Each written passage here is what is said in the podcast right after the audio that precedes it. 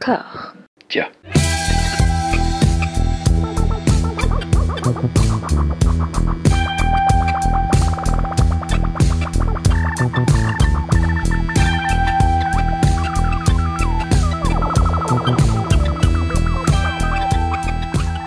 Bonjour et bienvenue à toutes et à tous dans ce format où nous avons pris la délicieuse habitude de poncer des filmographies intégrales. Je suis euh, rejoint pour parler du sujet qui nous occupe aujourd'hui, qui va nous occuper sur trois épisodes, par Cyril Despontin, qui est déjà venu euh, dans un épisode euh, qui était consacré à l'anthologie Maggie Chung. Comment ça va Cyril? Ça va très bien, merci de l'invitation François. Eh bien toujours avec grand plaisir. Et un nouveau venu dans, dans la nébuleuse Discordia, Aurélien Alain, comment ça va? Très bien, merci François et merci pour l'invitation. Je suis très content d'être là. Eh ben avec grand plaisir. Également, nous allons donc parler de Danny Boyle. Vous êtes les deux plus grands fans de Danny Boyle que, que je, que je Ouais, connaisse. connaisse. C'est Voilà. possible. Donc il y, y- y en a sûrement d'autres. Euh, Danny Oui. lui-même, peut-être. Ils sont légions. Ils sont légions. Mais oui, oui, oui, Nous vous êtes, sommes Légion. absolument, vous êtes nombreux. Et alors, je vais euh, évacuer le sujet euh, directement. Euh, moi, j'étais ado dans les années 90, comme je, je l'ai dit dans l'épisode de, de la semaine dernière. Et les deux premiers films de Danny Boyle, les deux premiers longs métrages qui sont sortis au cinéma, ça a été une grosse start. Ça a été une histoire Mhm. d'amour euh, fusionnelle intégrale. Et à partir du troisième film, d'une vie moins ordinaire, c'est quelque chose c'est brisé peut-être? Alors après j'ai revu le film hein, pour l'occasion et on, on va en reparler. J'ai revu un peu mon, mon jugement je dis bien un peu. Mais il y a quelques données irréconciliables dans la suite de sa filmo qui, qui me font m'interroger vraiment. Et c'est un sujet de débat euh, récurrent entre nous euh, Cyril. Ça va le devenir entre nous Aurélien. Et pour vous résumer un peu le- la situation de façon un, un peu goguenarde je ne sais pas si vous vous rappelez d'une série de télé-réalité je crois que ça s'appelait 60 jours 60 nuits qui était passée sur euh, Canal où on Oui, suivait en fait. Parallèle euh, Joe Star et Francis Lalanne. Tout à fait. Et en ça fait, existait ça? Oui, oui, ça existe. je, ne- l'ai pas inventé euh, dans une crise fiévreuse. Et Ouais. hum, disons que la révélation de cette série, à l'époque, je dis bien à l'époque, parce que il s'est passé des choses entre temps, mais c'était Francis Lalanne qui était devenu un objet un petit peu euh, de ridicule, qu'il qu'il a toujours été, plus ou moins été. Hein. Mais, mais là, ça a été une révélation dans le sens où il bouffait l'écran. Joe Star, c'était un peu ingrat parce qu'il, ça se voyait qu'il n'avait pas envie de faire cette émission. Mais Francis Lalanne, c'était, euh, c'était la fête. C'était la fête, c'était le, c'était un joker, c'était un plaisantin, c'était un foufou qui, qui embrassait les arbres. Et il y a un moment assez clé dans la série où, euh, en fait, au bout de deux trois épisodes, pareil, il commençait à me gaver, Francis Lalanne. Et il y a un moment où il est avec sa femme au restaurant et il force. En fait, il fait des blagues. Il fait et sa femme en a marre. Ça se voit sur la gueule de sa femme qu'elle en a marre. Et euh, Francis Lalanne tente le tout pour le tout. Il prend une tranche de pain qui se coince sur le nez. Enfin, il fait un trou avec la mie de pain, il se la coince sur le nez, et, et sa femme est atterrée en fait. Elle se cache la tête dans les mains, et il y a France, il y a ce plan absolument génial sur Francis Lalanne qui la regarde avec sa tranche de pain coincée sur le nez, et qui lui dit avant ça te faisait rire. Et Danny Boyle, moi, c'est à partir d'une vie moins ordinaire, c'était ça. C'était euh, quelqu'un qui avait une tout tranche ça de pour pain. C'est ça. dur. Voilà. C'est dur. Comparer Danny Boyle à Francis Lalanne, c'est dur. Mais surtout, tout ce, cette histoire pour dire ça. Franchement, Voilà. c'est laborieux, François. Et donc, je vais avoir besoin de vous pour me faire euh, peut-être changer d'avis. Je ne sais pas On sera ton bout de pain. On sera ton bout de pain, t'inquiète. Tout à fait. Tout à fait. Euh, Est-ce que vous pouvez me raconter, vous, euh, votre histoire avec Danny Boyle Cyril, d'abord? Pourquoi? Pourquoi Danny Boyle, euh, parmi tant d'autres réalisatrices et réalisateurs de, de toutes les galaxies? Pourquoi lui? Ah Bah, du coup, pas que le- depuis le début, tu veux dire euh, l'entièreté, quoi. Oui, tout à fait. Moi, comme toi, euh, Petit Meurtre et Trainspotting, euh, grosse baffe, quoi. Je crois pas que je les ai vus en salle, je les ai vus en vidéo tous les deux. Et euh, j'ai toujours aimé ce réalisateur, même dans les moments les plus bas, et sauf pour un film, mais on en parlera pendant ces trois émissions, je défendrai Danny Boyle coûte que coûte. Son cinéma me parle, il a les goûts musicaux, les goûts de la mise en scène, du rythme. Je sais pas pourquoi, il arrive à transcender des histoires cons, genre euh, 127 heures par exemple, on en parlera plus tard, mais ça peut faire un court métrage et il en fait un film dément. Bref, c'est un, un conteur d'histoire tel que j'en trouve peu dans le, la- dans le cinéma mondial. Et je le préfère par exemple à un Tarantino. Je vais faire grincer les dents, mais voilà. Aurélien, Danny Boyle. Eh ben, moi, c'était, euh, bah, j'étais adolescent dans les années 90, hein, comme toi, et euh, effectivement, je me suis pris euh, Petit Meurtre et Trainspotting, effectivement, comme vous, euh, en pleine tête. Je les ai vus en salle, et c'est vrai que c'est un cinéma qui tout de suite m'a parlé parce que j'avais l'impression de, de voir quelque chose d'extrêmement moderne et en même temps d'extrêmement conscient de ce qui avait été, ce qui a existé avant lui. Et, quelque chose qui regardait vers le futur et qui parlait en même temps complètement de l'époque qu'on était en train de vivre, qui était une époque un peu bizarre, avec la chute, de, la chute du mur, une espèce de nouveau monde on, espérait que le, monde allait changer. Et, pour moi, Danny Boyle, c'était vraiment l'incarnation de ça au cinéma. C'était la jeunesse, c'était l'énergie, la modernité. Et vraiment, je me suis pris ça en pleine tête. Et après, euh, j'ai jamais dérogé. C'est-à-dire que je, je, sais que certains de ces films sont moins bons que certains autres. Mais même dans ces films les plus, euh, je dirais pas ratés, parce que pour moi, il aura jamais complètement un film, mais même dans ces films les plus faibles, on va dire, il y a toujours quelque chose qui m'émeut, il y a toujours quelque chose qui m'intéresse. Euh, même dans Millions, par exemple, qui est peut-être son film le moins aimé et peut-être son plus, difficile à aimer, je trouve qu'il y a des choses qui sont vraiment bouleversantes. Et c'est vraiment un cinéaste qui m'intéresse parce qu'il s'excuse jamais de, ce qu'il est, il s'excuse jamais de ce qu'il fait, il fait les choses qu'il a envie de faire, il a un style qui, qui ressemble qu'à lui-même. Et ça, c'est ce que j'aime le plus chez un cinéaste, c'est quelqu'un qui, qui, assume complètement ce qu'il est, ce qui, qui, sait ce qu'il veut raconter et comment il veut le raconter.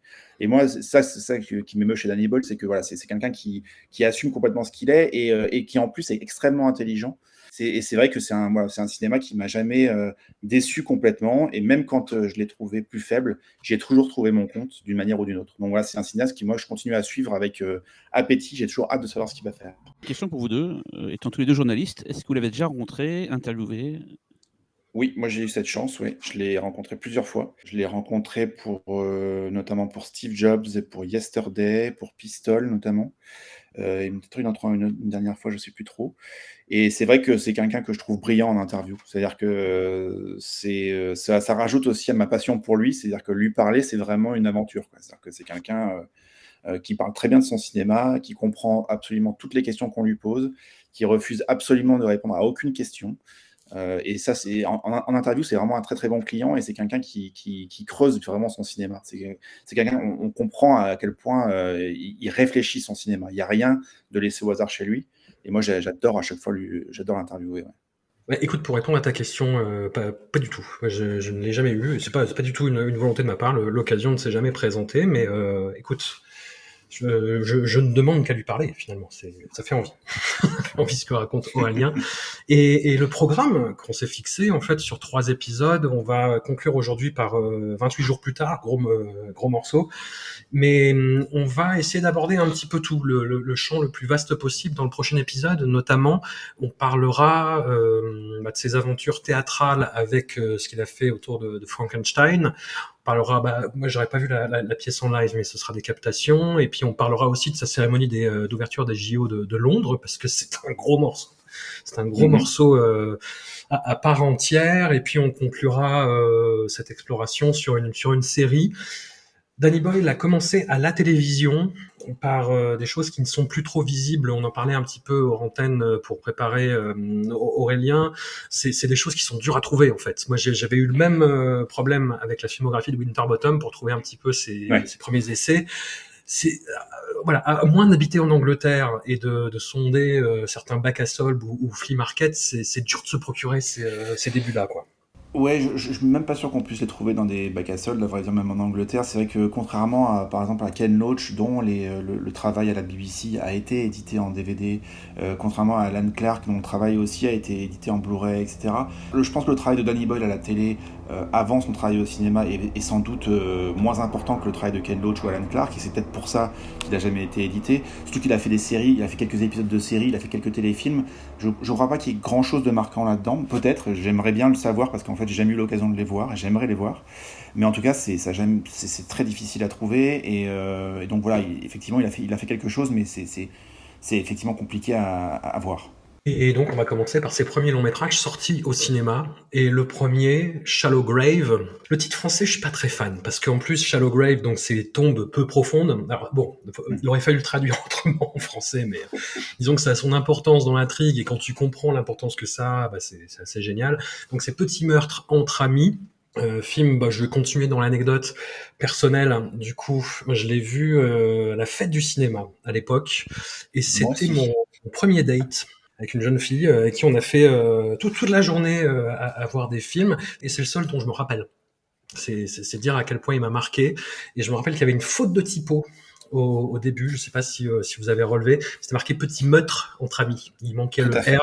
Je l'ai fait remarquer à la demoiselle qui m'a dit oh, tais-toi. Et j'ai vu à quel point c'était relou d'être cinéphile pour, pour les gens. Il faut rappeler, François, qu'à l'époque, la fin du cinéma, tu payais un, prix, un film au prix fort. Tout à fait. Et après, tu payais, je crois, un franc et tu pouvais enchaîner des films toute la journée. C'est pas comme maintenant, mais à l'époque, c'était la, la boulimie. Et comme tu dis, des fois, on en voyait plein et un seul sortait du lot, ce qui était ton cas là. Voilà, tout à fait. Et tu avais un petit carnet où tu notais les films que tu voyais, dans quelle salle, euh, etc.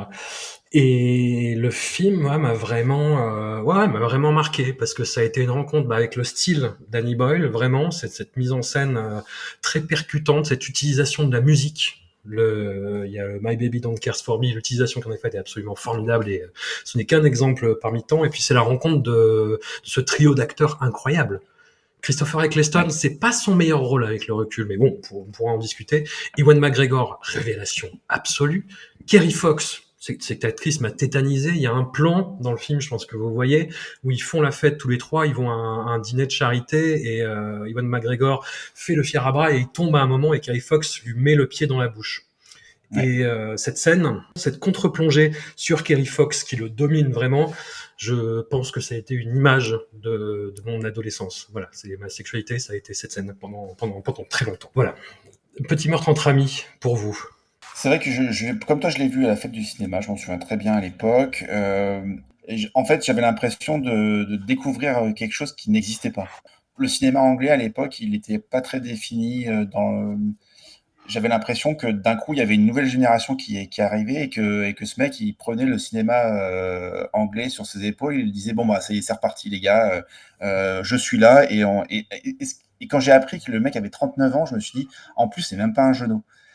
Et ça, j'ai trouvé, trouvé intéressant que le premier film d'un, type soit à 39 ans et que d'un coup, il arrive. Et en fait, je pense que c'est aussi pour ça que le film est, est si solide c'est que en fait, quand Danny Boyle il fait ce film, il a déjà euh, une, longue expérience au théâtre, il a déjà fait de la télé, je pense qu'il sait exactement ce qu'il veut faire, et je trouve que ça se ressent dans le film. C'est-à-dire que c'est un film qui est, euh, qui est à l'os, quoi. C'est-à-dire qu'il n'y a, a, rien en trop, il y a tout qui est, tous les éléments s'imbriquent parfaitement, euh, il y a à la fois sa vision du théâtre avec ce décor du, de l'appartement qui est extrêmement artificiel parce que tu ne trouveras jamais d'appartement aussi grand euh, en coloc à Londres, même en coloc à Londres parce que ça te coûtera 15 000 balles par mois.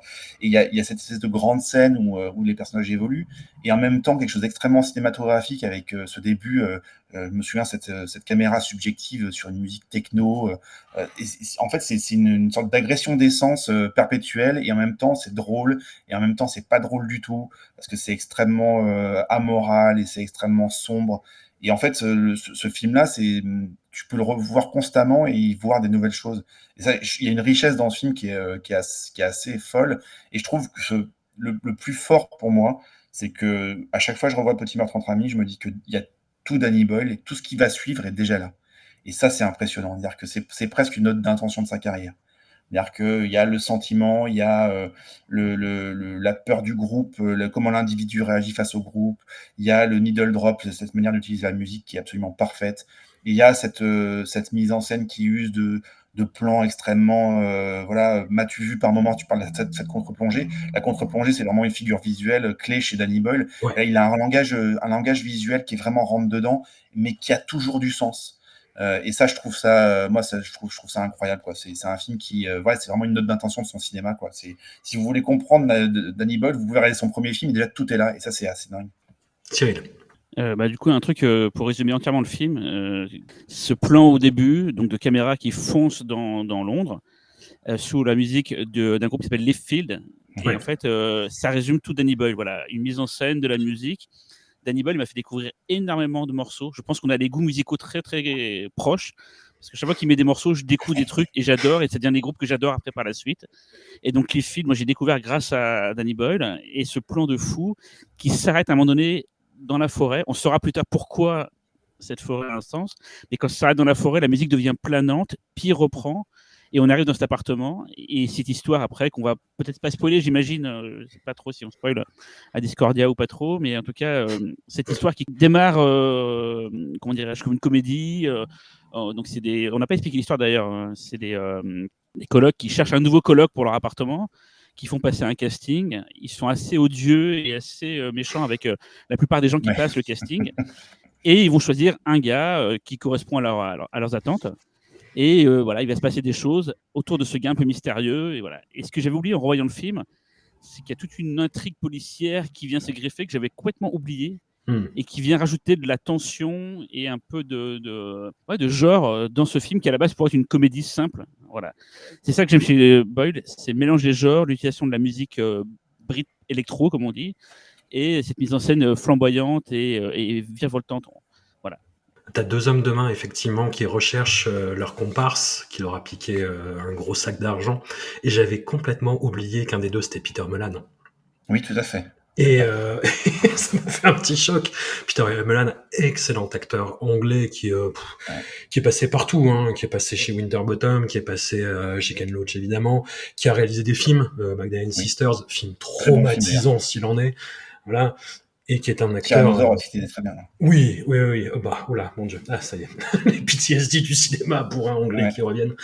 Et ouais, j'avais oublié que c'était lui. Mais euh, ouais, ouais, il y a toute une galaxie de façons d'acteurs récurrents qui reviennent chez Danny Boyle. Peter Mullan reviendra par la suite. Et hum, moi, ce qui m'avait euh, tétanisé à l'époque, c'est effectivement tu, tu dis euh, qu'ils sont, qu'ils sont odieux et tu as raison.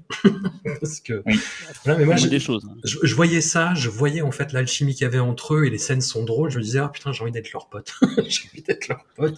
Et c'est exactement ce que cherche Danny Boyle en fait. Il cherche à t'embringuer là-dedans pour dire, mais non, mais regarde, regarde ce qui se passe. Et je ne me rappelais plus d'à quel point la fin est euh, sanguine à ce niveau-là, parce que jusqu'au bout, tu te dis, ils, ont, ils vont avoir un sursaut d'humanité.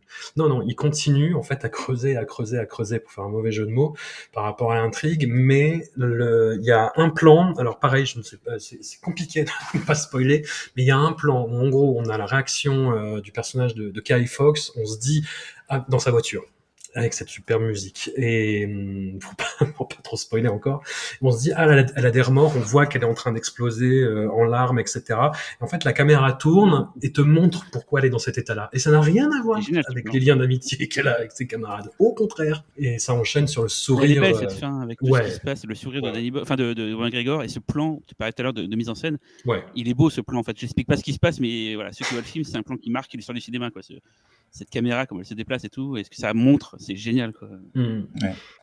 Et c'est vrai que le, le, les personnages, c'est le, point fort de ce film parce que, comme tu dis, ils, sont odieux et ils, effectivement, ils, ils retrouvent. Euh, en fait, ils sacrifient complètement leur humanité et je, je trouve ça. Euh, en fait, chez Danny Boyle, c'est toujours ça, c'est-à-dire que c'est comment en fait le, le groupe mène l'individu à la folie et combien en fait on, on peut pas, on peut pas être normal et, euh, et sain dans le groupe.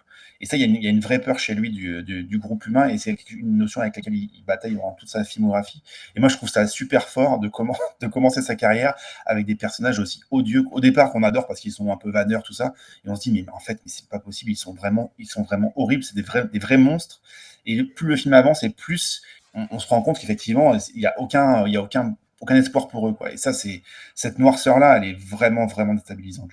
J'aurais juste un reproche à faire rétrospectivement avec euh, le, le, regard de, de, de, connard de 43 ans qui regarde ses Madeleines de Proust en disant ah un peu facile monsieur. Non c'est le hum, la, la, la, plongée de Christopher Eccleston dans la noirceur mm -hmm. qui peut être un petit peu too much. Mais en même temps cinématographiquement c'est super Oui, parce que en fait, c'est quelque chose qui revient d'ailleurs dans, dans, son cinéma plus tard, on en parlera, mais il y, y a la même figure dans 28 jours plus tard, ouais. il y a la même figure dans Sunshine. En fait, cette, cette folie-là, elle est, elle est effectivement outrancière, mais je crois qu'elle raconte beaucoup des, des, peurs de Danny Boyle. Il y y a un truc vraiment euh, viscéral chez lui là, qui, qui, est raconté là-dedans. Effectivement, c'est très outrancier. Et moi, j'aime bien aussi quand le. Enfin, ça, en fait, ça me dérange jamais dans les films quand euh, il y a quelque chose qui, qui déborde des lignes un peu. Ouais. Euh, et je trouve que, et, et je trouve que s'il y en a un qui, qui, sait très bien faire ça, c'est Danny Boyle. Il sait très bien déborder des lignes, et moi je trouve qu'il le fait toujours avec, euh, avec sens, en tout cas. Effectivement, c'est pas un formaliste. Il y a des fois des erreurs et des choses un peu moins bien faites dans ses films. En tout cas, que moi, en tant que fan, je, je, je gomme euh, ça de mon avis critique. Mais c'est vrai que c'est jamais. Il y a certains films qui sont parfaits. On en parlera plus tard. Mais il y a pas mal de ces films où il y a toujours un truc où tu te dis bon, ça c'est un peu léger, mais c'est pas grave. L'énergie du tout l'emporte et je fais abstraction de effectivement, la, la, la, descente aux enfers, elle est quand même super euh, facile et bourrine dans le film. Quoi, de mm -hmm. elle, est, voilà, elle est pas super finaude. Quoi. non, ça c'est clair. Ça c'est clair. C'est passé. Il, il, fait, il cherche pas la finesse, je crois, effectivement. Mais c'est efficace. Tu vois, le, quand, quand les deux hommes de main vont dans le grenier et qu'il les fait tous les deux tomber euh, à la suite, oh Ouais. putain, je, me- je me rappelais plus que c'était euh, efficace à ce C'est point. brutal. Je, me- je me rappelais des, des trous qui creusaient dans le, dans le, bah, dans le, dans le grenier pour voir et observer un petit peu ses colocs. Mais euh, ouais. Génial le plan des, les plans des forêts qui, qui enfin pas de la forêt mais des forêts qui font les Oui. trous justement dans, la, dans, Ouais. dans le plancher. D'ailleurs, je sais pas si le, le film a eu une carrière en festival à l'époque, s'il a été. Euh, C'était, il me semble que Transpotting, il y avait Cannes, mais est-ce qu'il y a eu, ouais, est-ce qu'il a été montré, euh, je sais pas. C'est une bonne question. La déformation professionnelle qui revient. Non, mais c'est surtout par rapport, ouais, parce que euh, il y a, on pourrait dire que c'est Film 4 qui produit, donc c'est la, la télé publique euh, anglaise. Mhm. Et ça, c'est beaucoup de films anglais qui ont cette chance-là. Nous, en France, euh, euh, quand c'est France Télévisions, c'est pas toujours du même acabit, voilà, mais en tout cas, voilà. euh, Enfin, Arte, c'est différent, mais, mais voilà, en tout cas, il y a Film 4, et donc c'est vraiment des, des gens qui vont. Enfin, il va être suivi par. Quand même pas mal par le gouvernement anglais, euh, Boyle, et on verra ça dans sa carrière. Il est quand même souvent soutenu euh, sur pas mal de projets. euh. Et une super musique de Simon Boswell dans, dans euh, qui est un compositeur qu'on avait entendu par le passé, par exemple chez Richard Stanley, par exemple, euh, qui a fait aussi les musiques pour, euh, comment s'appelle, Bloody Bird, la merde, Ce à vie, par exemple, et tout. C'est un compositeur anglais que j'aime beaucoup, qui fait de la musique électro, voilà, qui est assez sympa. Donc il, il y a une BO, voilà, euh, superbe de Simon Boswell sur ce film. Avec, après vérification, euh, Petit Meurtre entre amis a fait des festivals, et notamment en France, où il a fait l'ancien festival du film policier Cognac. Cognac, ouais, où il avait eu le grand prix et le prix du public. Il a fait apparemment aussi Saint-Sébastien et Dinard aussi. D'accord. Ouais. Et Cognac, à l'époque, ils avaient, ils avaient quand même le, le nez creux. hein. Il y avait quand même des, Ouais. bons, des bons prix à chaque année. euh, Ouais. Il y avait quand même pas mal de choses vraiment cool. euh. Est-ce qu'on passe au Oui. premier gros morceau? Oui, parce qu'il va nous prendre du temps, celui-là. Non, non, bah, on arrive euh, à Trainspotting. Euh, pareil, é- énorme claque à l'époque au point où je redoutais de le voir. D'autant, je fais euh, un spoiler euh, sur le troisième épisode. J'ai été très euh, circonspect devant Trainspotting 2, mais j'attends de le revoir. Je l'ai pas, Chef-d'œuvre. je l'ai pas encore. Ah, voilà. Tu vas le revoir et tu changeras d'avis, François. chef-d'œuvre. Trainspotting Ah 2, ouais. chef-d'œuvre. Non, mais il va le revoir, il va changer d'avis. Ouais, Justement, changer je suis très très curieux de le revoir après avoir fait toute la filmo. Avec quel âge à l'époque de Transpotting 2, euh, François, quand tu l'as vu? Non, mais avec quel âge, François, quand tu as vu Transpotting 2 T'avais quel Alors âge? attends, je, je regarde la sortie. Euh, Bah, T'avais j'avais pas encore euh, 40 ans. J'avais 37 ans. Pour moi, c'est un film du passage à la quarantaine. On en parlera quand le film sortira, mais c'est un, c'est un film très important pour ça et je pense que maintenant tu le verras qu'un œil différent, je pense. D'accord, très bien. Tant, tant que j'ai pas besoin de prendre de l'héroïne, ça me va. Pour, pour revenir à, à Trainspotting, du coup, moi ça, ça a été euh, ça a été une révélation. hein. Ce, ce- ce film à l'époque, ça a été euh, ça a été complètement fou. C'était sidérant. C'était sidérant de voir ça au cinéma. C'était sidérant de voir toute cette esthétique qui s'était développée, en fait, tout ce, ces côtés formalistes, ces côtés gimmicks, ces côtés post-Tarantino, qui ont été relous, qui ont été épuisants à force, et qui là, en fait, abandonné le clinquant pour vraiment ne rien cacher de la crasse. Moi, c'est ça qui m'a vraiment euh, stupéfié à la revoyure. Ça faisait très longtemps que je l'avais pas revu, et euh, j'étais assez fasciné de voir que le film tenait encore là-dessus, même s'il y a quelques petits tics qui peuvent me faire euh, renacler, mais vraiment rien de grave. Tu, tu vois, une transition où je me fais, ah, c'est pas grave, mais ça, c'est parce Ouais, que ça a été refait plein de fois derrière. En fait, c'est pas de sa faute, quoi. Mais euh, non, non, le film est d'une efficacité folle. Sur le fond, c'est c'est c'est encore plus taré par rapport à ce que tu disais, en fait, sur la dynamique de groupe, sur le Mhm. fait que c'est à peu près finalement la même histoire, pourrait-on dire, que Petit meurtre Oui. entre amis, avec euh, quelqu'un, avec Ewan McGregor qui trahit ses potes et euh, qui part avec la thune. Je spoil, mais pas vraiment. Et euh, Tout le monde l'a vu, Trainspotting. Hein. c'est c'est sidérant. Ce film reste sidérant sur le, le mécanisme de l'addiction, sur le- l'utilisation de la bande originale, sur cette façon de capter l'Angleterre dans toute sa complexité, ce, ce rapport très conflictuel et compliqué, pour le moins, de l'Écosse à la Grande-Bretagne, à l'Angleterre. Le, voilà, le, le- le regard de classe entre les classes, le, ce, ce culte de la réussite, c'est, enfin, tous les personnages sont fous, sont extrêmement bien écrits. Le, voilà, et pour la petite anecdote, moi, le, c'est grâce à Trainspotting, je pense que j'arrive à parler anglais. Parce Comment que c'est j'ai voulu, l'héroïne Ah d'accord. j'ai voulu lire le livre en version originale et je le déconseille parce que je ne sais pas Ah si oui. vous avez essayé de lire Trainspotting de Ouais, Irwin si, si. Welsh, mais en gros, pour résumer, c'est écrit en phonétique mais avec l'accent écossais. C'est-à-dire que pour vous résumer, I was, c'est I was, c'est AH plus loin W-U-Z. Voilà. Et c'est que comme ça. Et en fait, ça m'a appris à parler anglais parce que c'était vraiment décrypter un, un espèce de, de, de manuscrit de, de, lire Trainspotting. Ça m'a pris beaucoup de temps, mais j'y suis arrivé et je pense que ça m'a vraiment aidé à, à, ouais, à, déchiffrer cette langue. Et Trainspotting, le film, ouais, à la revoyure, comme je le disais, j'étais, euh, j'étais choqué de voir que c'était toujours aussi efficace. Cyril, toi, tu l'as, tu l'as pas vu au cinéma à l'époque, mais comment ça s'est passé ta découverte, du coup? Ben, en VHS, euh, je voyais très bien ce que c'était le film. Je sais pas pourquoi j'ai pas été le voir à l'époque.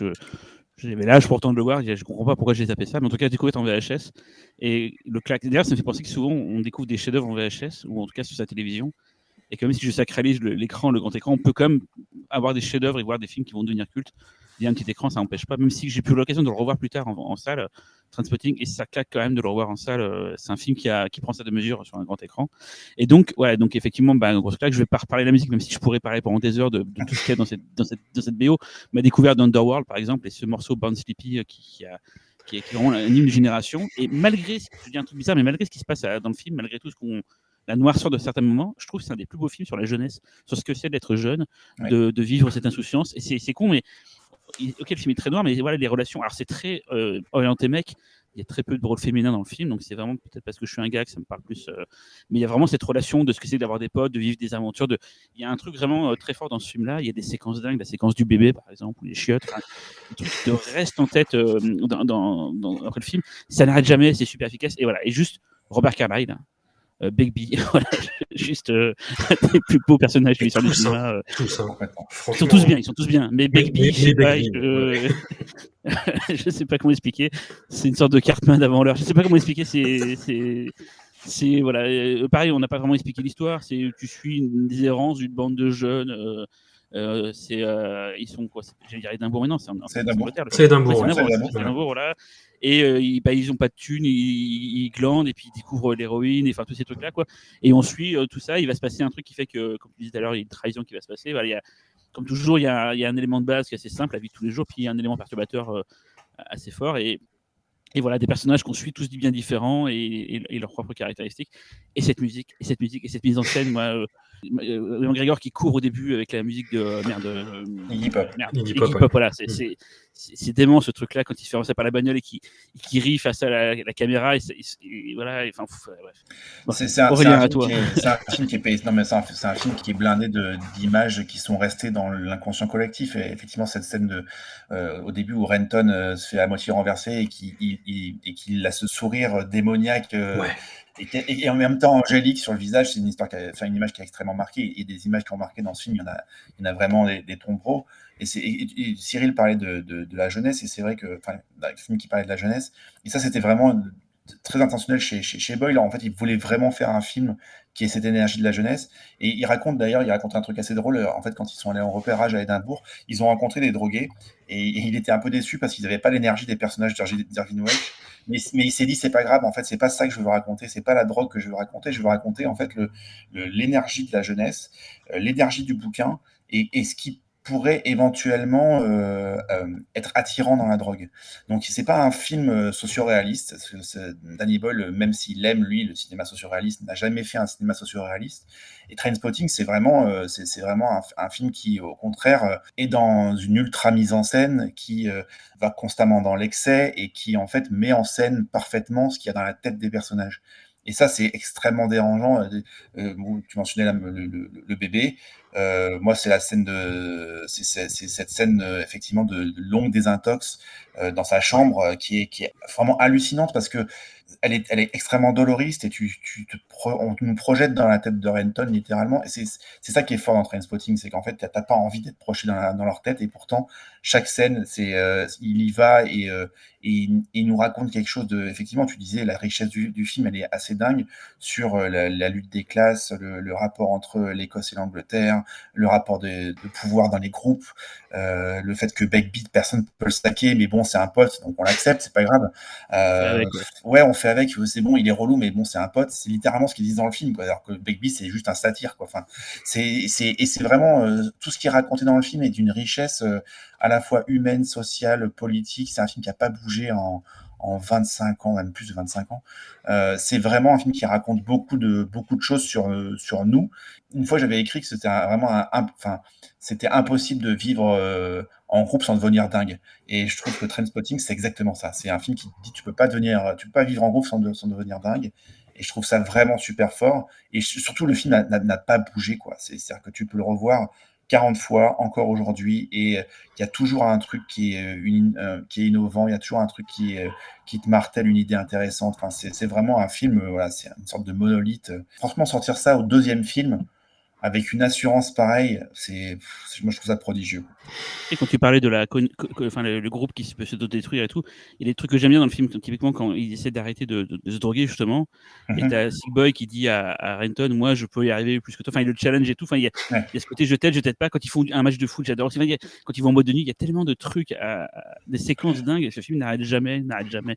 Il dit beaucoup sur la toxicité de l'amitié, hein. c'est vrai qu'il y, a, dans les groupes de, de potes, il y a, il y a cette toxicité-là, cette espèce de compétition euh, qui fait que voilà. Et ça, le film le raconte tellement bien et, euh, je trouve que c'est ce qui fait que le film fonctionne tellement, c'est que en fait on, comprend on comprend vraiment ce que vit Renton quand il essaie de décrocher, qu'il part à Londres et qu'il envoie ses potes débouler euh, et bouffer un kebab sur son truc. Il dit mais merde en fait j'ai pas envie quoi, j'ai pas envie que tu vois. Et, ça c'est c'est quasiment universel en fait, peu importe ce soit des junkies, ce qui raconte de la dynamique de groupe et de la dynamique d'amitié c'est extrêmement euh, réaliste et je pense universel et intemporel. C'est ça que j'avais trouvé assez paradoxal en découvrant le bouquin, c'est que le bouquin est beaucoup plus euh, raide. Au-delà de, ce côté écrit en phonétique et apprendre où à laisser et, et démerde-toi avec ça, les personnages sont bizarrement beaucoup moins sympathiques. Mm-hmm. Et Danny Boyle arrive à en faire quelque chose de paradoxalement plus sexy. C'est-à-dire que tu as, cette forme, la, scène de désintox, c'est quand même un putain de morceau de cinéma, quoi. Mais je, je, me rappelle avoir découvert le film euh, en salle, l'avoir vu deux fois, et me, me dire bon je, l'ai vu deux fois je peux pas le faire une troisième mais putain c'est euh, tu te fais euh, tu te fais rouler dessus quoi. C'est c'est c'est c'est un train fou euh, sur des, sur des rails de montagne russe.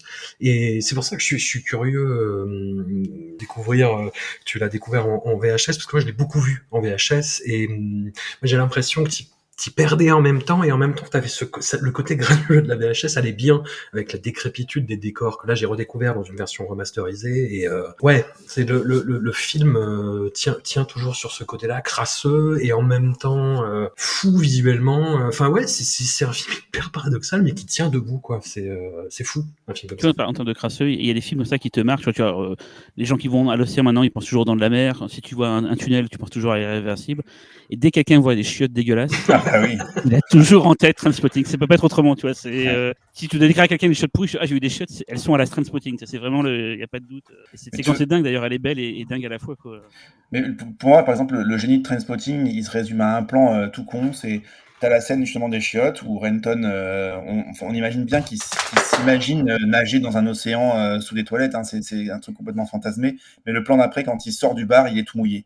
Et ça, ce détail-là, ça résume tout génie de Trainspotting. C'est-à-dire que c'est capable de, de, réunir le fantasme euh, junkie, le délire junkie et la réalité en un même plan. Et je trouve ça, enfin, c'est une idée incroyable, quoi. Et ça, dans Trainspotting, des idées comme ça, il y en a à peu près toutes les scènes.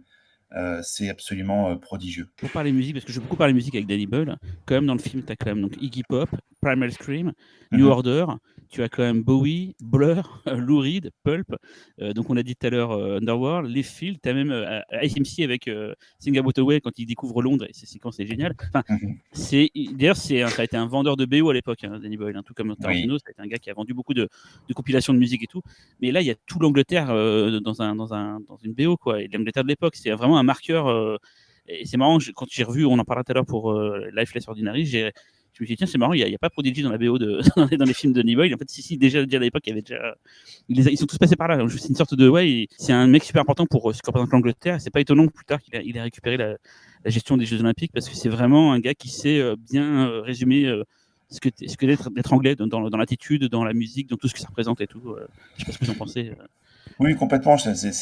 Déjà parce que c'est un, quelqu'un qui vient de la, la classe ouvrière, euh, Danny Boyle, et c'est quelqu'un qui, euh, qui connaît la culture de la rue. clairement. C'est-à-dire que c'est quelqu'un qui, a, qui, est vraiment punk dans son esprit. C'est-à-dire que c'est quelqu'un qui, aime ça et qui, euh, encore aujourd'hui, euh, découvre des jeunes artistes. Et quand il fait Trainspotting 2, euh, il va chercher des jeunes artistes écossais. Et c'est quelqu'un voilà, qui, sait définir la culture anglaise. Je, pense que ça se voit dans quasiment tous ses films, même quand on voit Yesterday, je trouve que Yesterday, c'est aussi, ça, on en parlera plus tard, mais c'est aussi ça qui est qui était fort dans le film, c'est la manière dont il arrive à, capter cet esprit anglais. Et je crois que non seulement la musique, mais effectivement, il y a, une, en fait, une conjonction entre la musique et les personnages. C'est toujours le, c'est un peu comme Scorsese, il sait mettre la bonne musique au bon moment, euh, il sait la faire démarrer au bon moment, et c'est la, scène de boîte de nuit dans Trainspotting, elle est juste incroyable là-dessus. Elastica. Ouais, exactement, Elastica. Ah non, je me suis rappelé de plein de, de souvenirs parce que le film, je l'ai énormément vu. J'ai écouté la BO en boucle pendant des années, je pense. Les deux BO. Il y a une deuxième BO qui sort plus tard. Bah, bah, la, la, orange, dans la première. La orange. pas la verte. La verte, c'est avec les morceaux, voilà. Ouais. Mais euh, non, non, mais je me, il y a plein de trucs qui me revenaient. Peter Molan, qui, qui joue la mère supérieure, le, bah, le dealer, plus ou moins, voilà, qui est, qui est incroyable. La, la, scène du taxi, effectivement, la scène de boîte de nuit. Il y, a des trucs qui me revenaient en fait quand euh, Tommy et Spud parlent de leur nana et que leur nana parle de Tommy et Spud euh, dans les toilettes. et qu'ils fait de quoi vous parlez Football. Et vous? Shopping. Shopping. Plein de trucs comme ça. Enfin, c'est euh, non, film dingue. On est un peu trop d'accord, je trouve. Oui. En, même temps, en même temps, Trainspotting, ça, c'est quand oui, même. Ça fait, euh... ça, fait, ouais, ça fait référence. En fait, je pense qu'il y a pas de gens qui peuvent dire ah, non. Après, euh, oh. oui, on peut trouver des, râle, des, des, râleurs, mais globalement, euh, c'est dur de râler devant un tel ouvrage, toi. Genre, euh, c'est quand même. Euh, bah, j'avoue, j'avoue. Je, je, m'attendais en me disant, ah, ça a dû prendre un coup de vieux et euh... bon sur, sur, certains aspects, mais pas tant que ça en fait. Pas tant que ça, pas tant que ça honnêtement. Surtout, bah, c'est l'effet en fait Tarantino Scorsese, c'est que ça tellement, il y a plein de trucs qui ont été tellement repiqués de partout que tu te dis, ah, je l'ai vu beaucoup de fois depuis. c'est moins choc qu'à l'époque. C'est vraiment euh, voilà, la seule, seule, réserve que je peux avoir sur Trainspotting. Euh... Est-ce que c'est pas le film 90s par excellence? Est-ce qu'il n'y a pas un film plus 90s, plus euh, ah cette époque-là que, que celui-là quoi? Si, si, si. Justement. Non, mais en fait. On se posait la question avec Lélo la semaine dernière et je pense que le film le plus 90s, c'est euh, Strange Days. Ah oui. ouais, ouais. Mais, c'est vrai, comme c'est de la SF, ça peut te, te, sortir de, du tout venant de notre vie de tous les jours, tu vois. Oui. Transpotting est plus ancré quand même dans, le, dans la vie des gens normaux, tu vois. Enfin, Strange Death, c'est quand même une ville un peu fantasmée, tu vois. Il y a un truc. Euh... Moi, je, je, dirais que Trainspotting, c'est, il est emblématique des 90s. C'est-à-dire que souvent, je me, je, je me dis que la, la, la photo de Renton euh, mouillée, euh, c'est le shoot le plus emblématique des années 90. Il n'y a pas plus image qui représente plus ou qui, qui, iconise mieux les années 90 que cette image. Tout, tout le monde connaît cette image, même s'ils n'ont pas vu le film.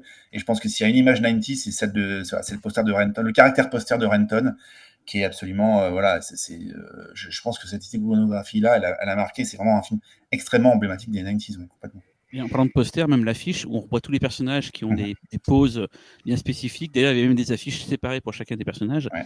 Voilà, ça, cette pose-là, même si Boyd n'était pas à l'époque un, un, gros faiseur de films dans le sens euh, un nom connu qui va attirer des gens, il y avait déjà une campagne marketing assez bien pensée autour du film. Euh, ça, on a tendance un peu à l'oublier aussi. Andrew McDonald qui était très malin, c'est qu'en fait, il a exigé que les acteurs, euh, après la, la fête de fin de tournage, il a exigé le lendemain que les acteurs fassent une séance photo pour les posters, pour qu'ils soient encore dans leur personnage et dans leur, euh, dans leur physique de, des personnages, parce qu'ils savaient en fait que la, le film allait se vendre sur la presse et sur son iconographie.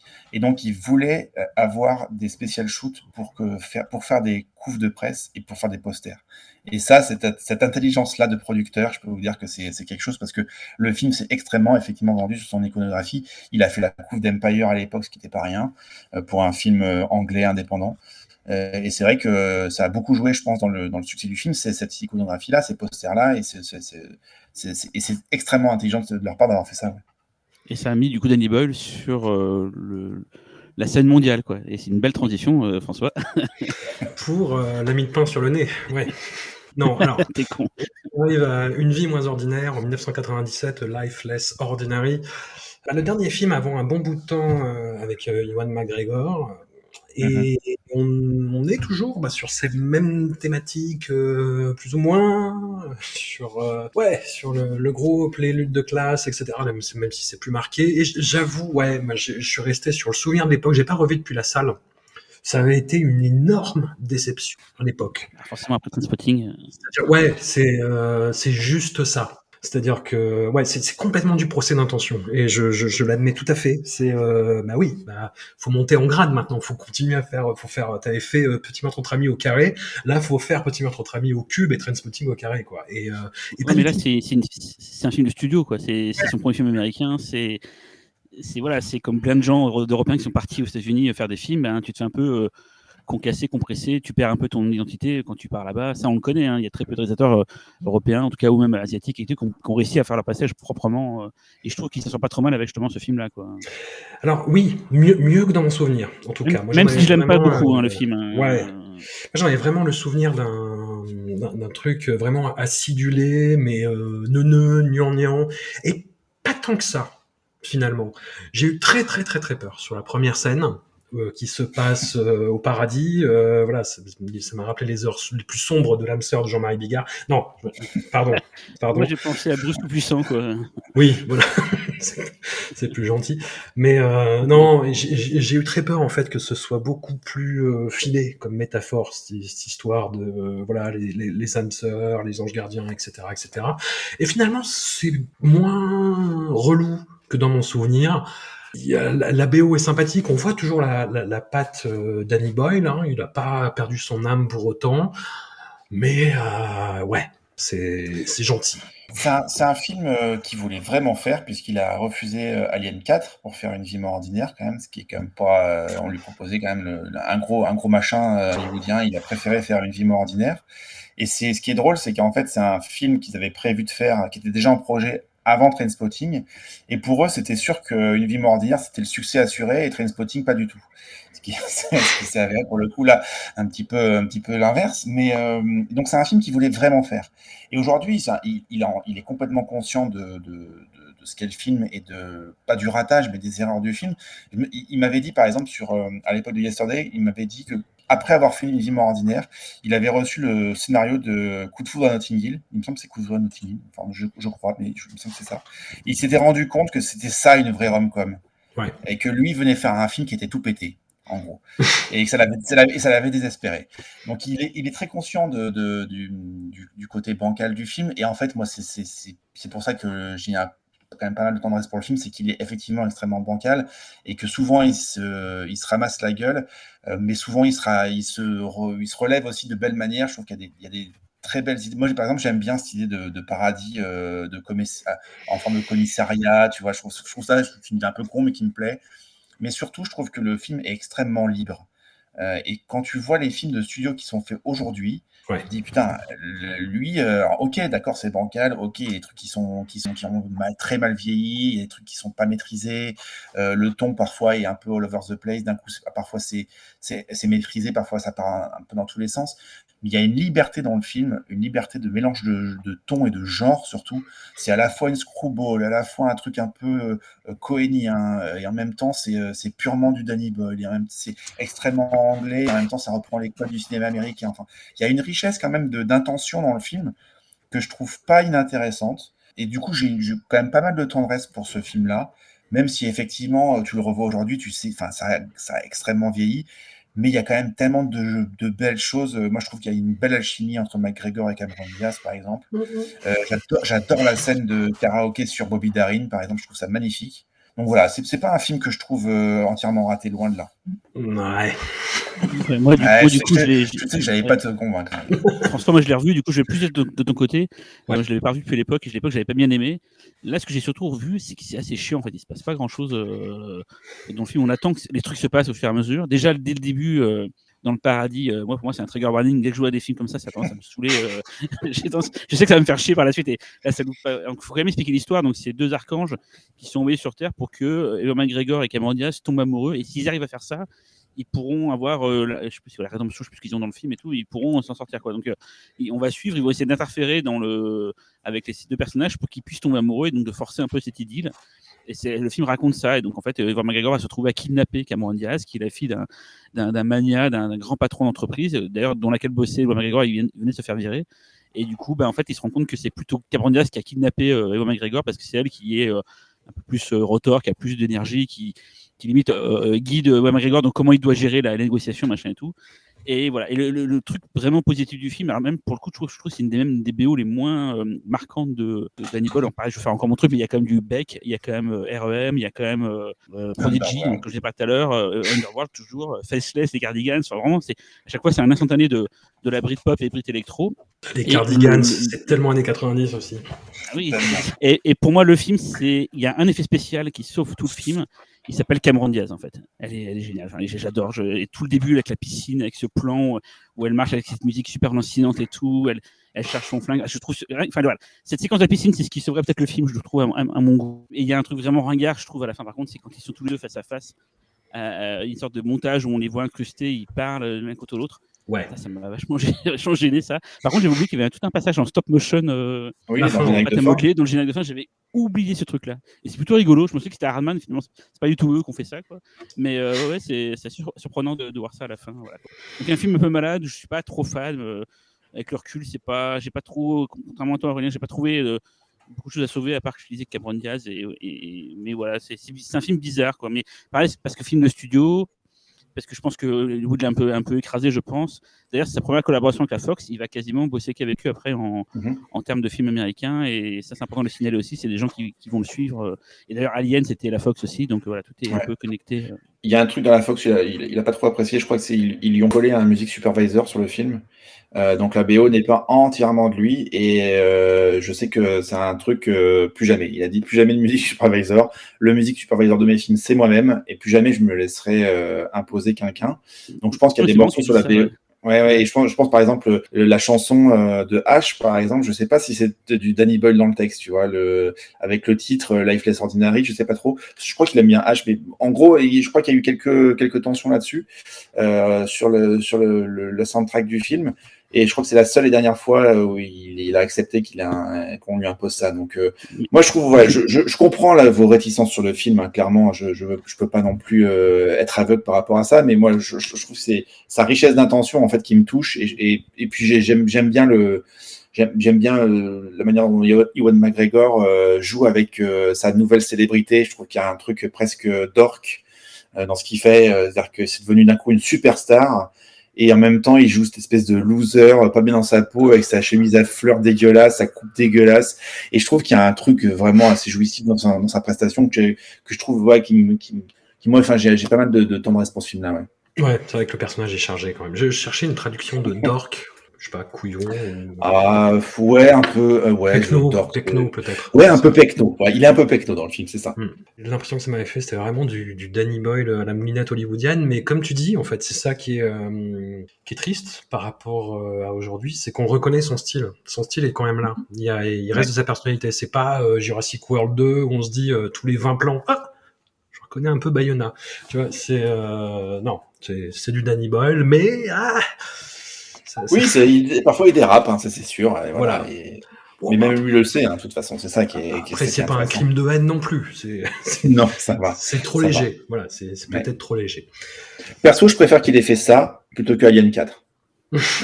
mais c'est personnel. Peut-être qu'Alien 4 ça aurait été mortel par Nelly Ball. Je sais pas comment il a fait pour la BO, mais ça aurait pu être. Euh, ça aurait été original, effectivement. Les aliens qui dansent, mais c'est un peu rigolo. Un petit peu d'oasis sur Alien, je pense que. Ouais, ouais, ça aurait été marrant. Euh, ah, j'ai des images cheloues maintenant.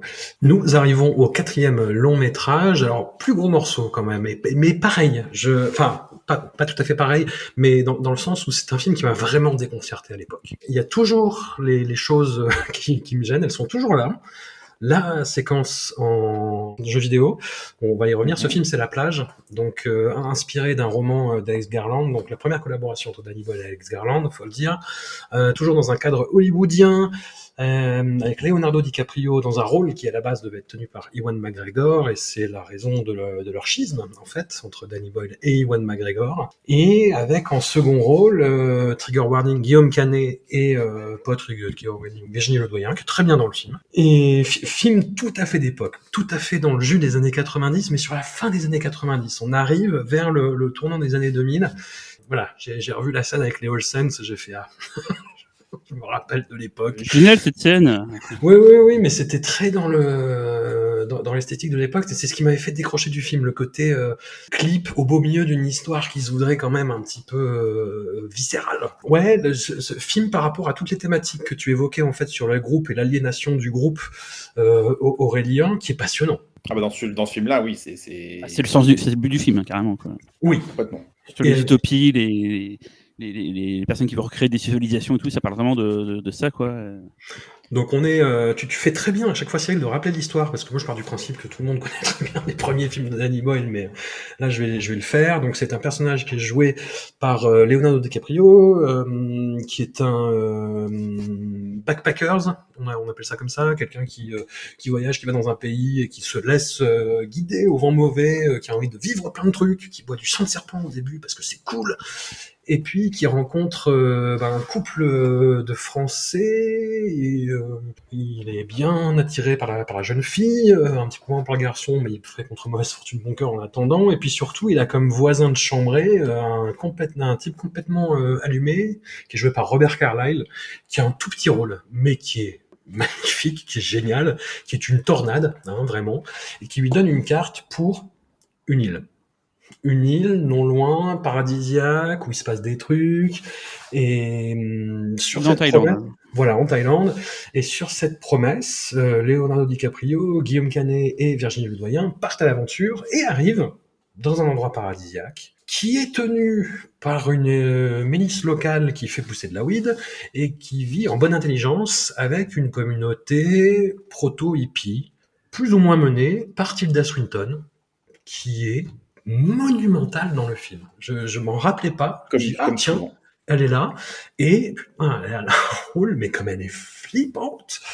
Non, non, le, le, le film est beaucoup plus intéressant dans mon souvenir, je l'admets. Mais il y a toujours des Zumba, tu aimes bien ce terme, ce terme Cyril, il y a des Zumba qui me font sortir de, de l'histoire et, et je trouve ça dommage. Bah, t'as cité la scène jeu vidéo, mais c'est quoi l'autre Zumba, du coup euh C'est la scène des All Saints, c'est... Elle est bien, cette euh, scène, c'est quand ils découvrent le- la plage et tout, c'est quand même... Euh, c'est bien ça, quand même. Ouais. Et surtout, pour, pour moi, il y, a un- il y a un truc dans cette scène euh, des All Saints avec une, une magnifique euh, nuit américaine filmée par Darius Konji. ouais. Euh, c'est que en fait, pour moi, c'est le, c'est le- c'est la, en fait, c'est la- l'apothéose de la première partie du film. C'est-à-dire qu'en fait, pour moi, la plage, c'est un, film qui est, séparé en deux.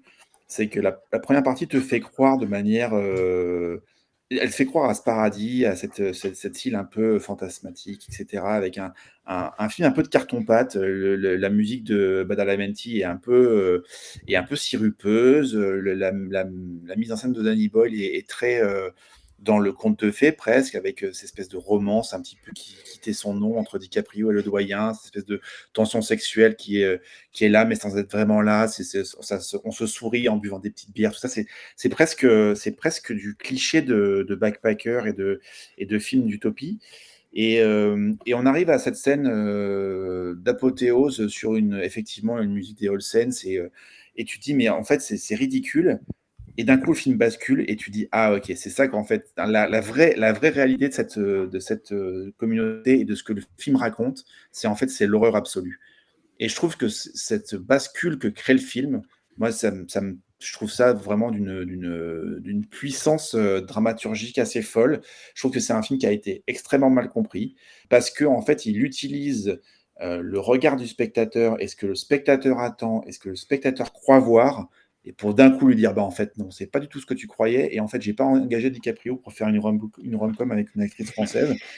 Et, et d'un coup le film bascule dans l'horreur totale et dans cette espèce de, de, de portrait ultra amer ultra acide de la, con- de la nature humaine de ces, de ces pseudo-hippies qui sont en fait des privilégiés comme pas possible et qui se croient euh, supérieurs parce que tu comprends, eux, ils savent ce que c'est la vie et ils savent en profiter, et ils savent ce que c'est la spiritualité et ils sont dégueulasses. Je trouve le film d'une puissance. euh, La scène du requin, par exemple.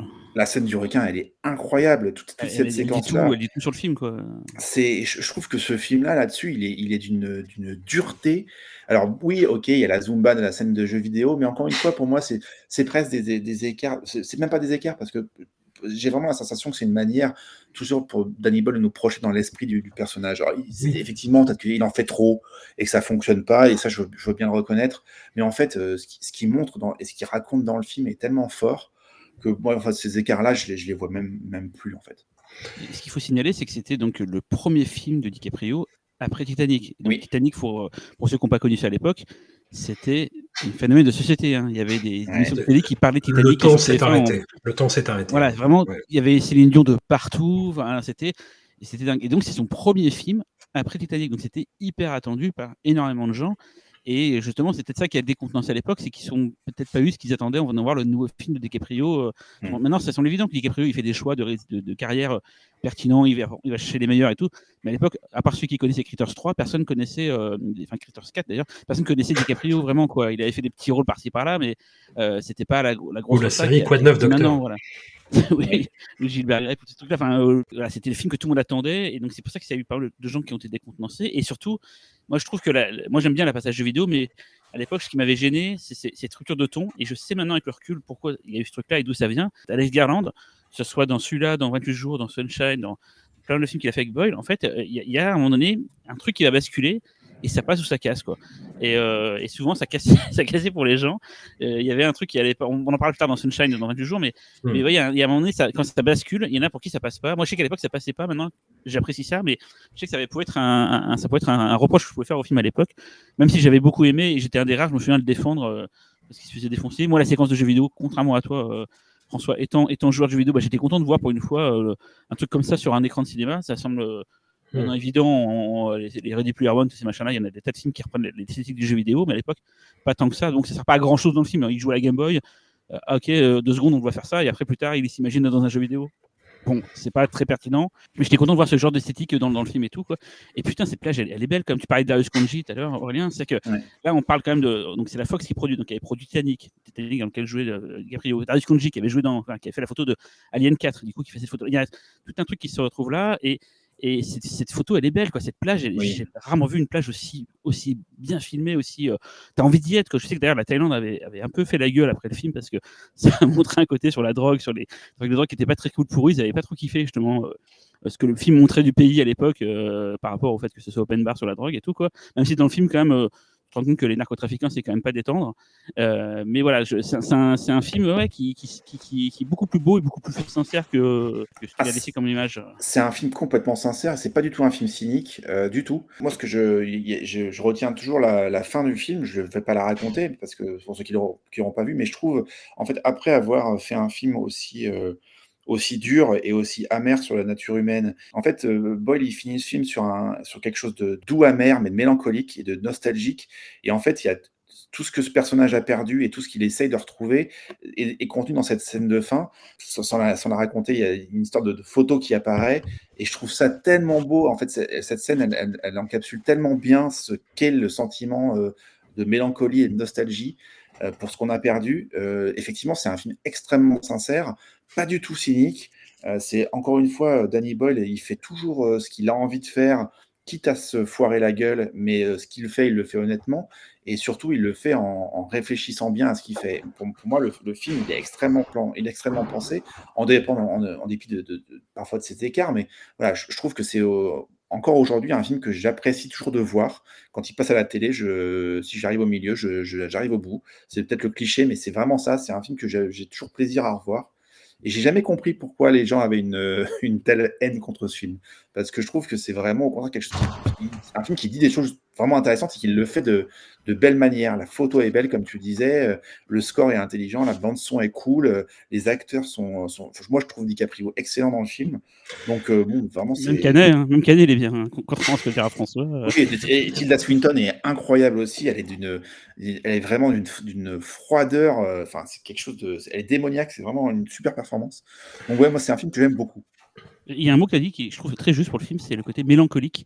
Mm. Il y a un petit côté fin des vacances, fin de la colo. Ouais, Spleen, je trouve que le film est, très très mélancolique et euh, il laisse du coup une sorte d'ambiance un peu, tu vois, il te laisse un sentiment un peu euh, agréable, doux, amer quand tu le finis, quoi, euh, de ce qu'aurait pu être un, truc parfait qui n'a pas eu lieu. Ouais, je trouve, il y a, ouais, c'est, c'est presque à se demander s'il n'y a pas un truc métal là-dedans, si effectivement, si, euh, si, si, Danny Boyle, après euh, une vie moins ordinaire, il sent pas déjà les choses un peu lui échapper, tu vois, et que et qui sait qu'il a perdu son pote Ewan McGregor et qu'il y a un, un sentiment presque effectivement de perte et de déjà un truc qui s'effiloche. Et je trouve, moi, je trouve ça super beau. Je, je trouve le film vraiment beau là-dessus.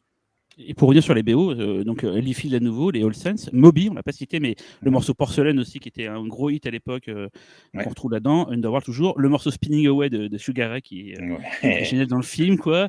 Blur, Yeke Yeke, le remix de Morikante, qui pareil, dément dans, dans le film et tout. Toujours New Order, Orbital, et voilà, c'est vraiment, pareil, toujours un, un- voilà, ce qui se fait de mieux dans la musique anglaise et tout, qui se retrouve là-dedans, des groupes électro un peu obscurs. Orbital, par exemple, je connaissais pas du tout avant, euh, avant ce film, quoi. Euh, je- Le morceau d'Underworld sur la plage qui s'appelle 8 Ball est absolument incroyable. Je- Si vous ne si connaissez Underworld. pas, 8 Ball de Mais Underworld, on va beaucoup en parler parce que Rick Smith, le leader d'Underworld, il, il va jouer un rôle important chez euh, Boy plus tard dans sa filmographie. Et c'est vrai qu'on retrouve souvent Underworld et c'est un des, un des piliers de, de la carrière de, de Danny Boyle. Quoi. Et dans la BO du film, il y a un morceau de Junkie XL, avant qu'il soit compositeur pour le cinéma, parce qu'avant, hein, Junkie. XL, c'était quand même un artiste de- de- d'électro. et c'est un super morceau qui s'appelle Synesthesia, qui n'est pas sur le CD, euh, la soundtrack, mais qui est dans le film. Et je vous conseille, c'est un super morceau. C'était avant que Junkie XL, donc Tom Holkenborg, devienne euh, compositeur pour le cinéma. Et qui a fait, pour ceux qui, ne savent pas, la- entre autres, mais qui a marqué les gens, la BO de Fugero. De... C'est ça. Il, en a fait, il en a fait plein d'autres, mais voilà, c'est celle qui a vraiment euh, remis devant parce que tout le monde a oublié Blade, mais les vrais, les vrais fans n'ont pas oublié l'intro de Blade avec son morceau. Ouais. Comme tout the roster. Alors, j'ai pas de haine contre, contre le film, mais je vous bien. Évidemment, t'aimes bien Boyle, t'as vu T'aimes bien Boyle euh, Oui, pour l'instant, ça va. Non, tranquille. Euh, on verra après. Non, non, ça, va, ça va. Non, je trouve, contrairement à Aurélien, euh, Leonardo DiCaprio trop euh, vert pour, pour le rôle. Il est. Je dis, je dis pas qu'il joue mal ou que c'est pas euh, qu'il n'est pas approprié pour le rôle, mais moi j'aurais mille fois préféré Ewan- voir Ewan McGregor. Enfin, il- Oui, moi, je vois quelqu'un de trop beau, en fait, de trop beau, de, de, de trop jeune, de trop radieux. Et c'est comme euh, la, la, la descente aux enfers de Christopher Eccleston dans Petit meurtre entre amis. Moi, j'y crois pas à, à sa folie dans la jungle, en fait. Peut-être que sa performance est, parce qu'il a fait des performances euh, assez incroyables ces dernières années, DiCaprio, mais peut-être que cette, euh, effectivement, il est assez vert, il est encore, euh, il fait encore très jeune dans le film. Peut-être que ça sert le film en fait. Moi, je, moi, je pense que ce, ce, côté trop beau, trop jeune, etc. En fait, ça sert cette bascule. Il a, il a ce côté effectivement fantasmé, fantasmatique, de, du conte de fées en roman photo, si tu veux. Et je trouve que en fait, du coup, la désillusion derrière est encore plus forte. Et je pense qu'en fait, ce, ce, qu'il incarne à cette époque-là, ça, ça sert le propos du film. Après, c'est peut-être pas sa prestation la plus euh, juste, ça c'est possible. Mais moi, je trouve que du coup, il a, il a quand même, il, il porte le film quand même avec une, une certaine assurance, quoi. Il a Ouais. l'âge de Lodoyen et, et de, et de Canet aussi dans le film. Oui, oui, c'est un trio au départ. Donc, il aurait été plus vieux, ça aurait peut-être été bizarre aussi. euh, je sais pas. euh, je dis ça- je dis- Non, mais euh, vert en termes de voilà, il, a- il lui Expérience. manquait euh, deux ou trois Ah ouais. Scorsese dans les pattes, tu vois quoi. Hmm. Oui, ça c'est possible. oui. Et effectivement, après, moi, je, je, voir Ewan McGregor dans ce rôle, je, je serais preneur. hein. Toujours. Euh, voir Ewan McGregor dans n'importe quel rôle, je suis preneur. Moi, donc, euh, quoi qu'il arrive. Mais sur la haine qu'a suscité le, le, le film à l'époque, euh, c'était euh, que c'était une cible en fait. Tu vois, c'était vraiment euh, ah, le, le fait qu'une vie moins ordinaire est déçue à beaucoup de niveaux. Voilà, c'était l'ambulance en fait. Et t'as la scène de jeux vidéo, t'as la bande son d'époque, t'as tous ces jeunes beaux, et puis le côté très désagréable de ce que ça raconte aussi. Mhm. Je me demande dans quelle mesure ça n'a pas énervé les gens. Ah oui. Ah si, si, je pense que effectivement, euh, en fait, on, on leur vend, euh, on leur vend un film avec DiCaprio sur une île déserte paradisiaque, et, au final, euh, ils ont un film qui te dit que euh, tout ce qui se passe sur cette île est dégueulasse, et qu'en fait, même quoi qu'il arrive, que dès que tu es en groupe, tu finis par devenir un groupe de privilégiés, et que même les gens qui se disent, qui se disent ouverts au monde, en fait, ne, ne veulent que, que asseoir leurs privilèges et leur propre confort. C'est sûr que le film, il n'est pas du tout confortable. Hein.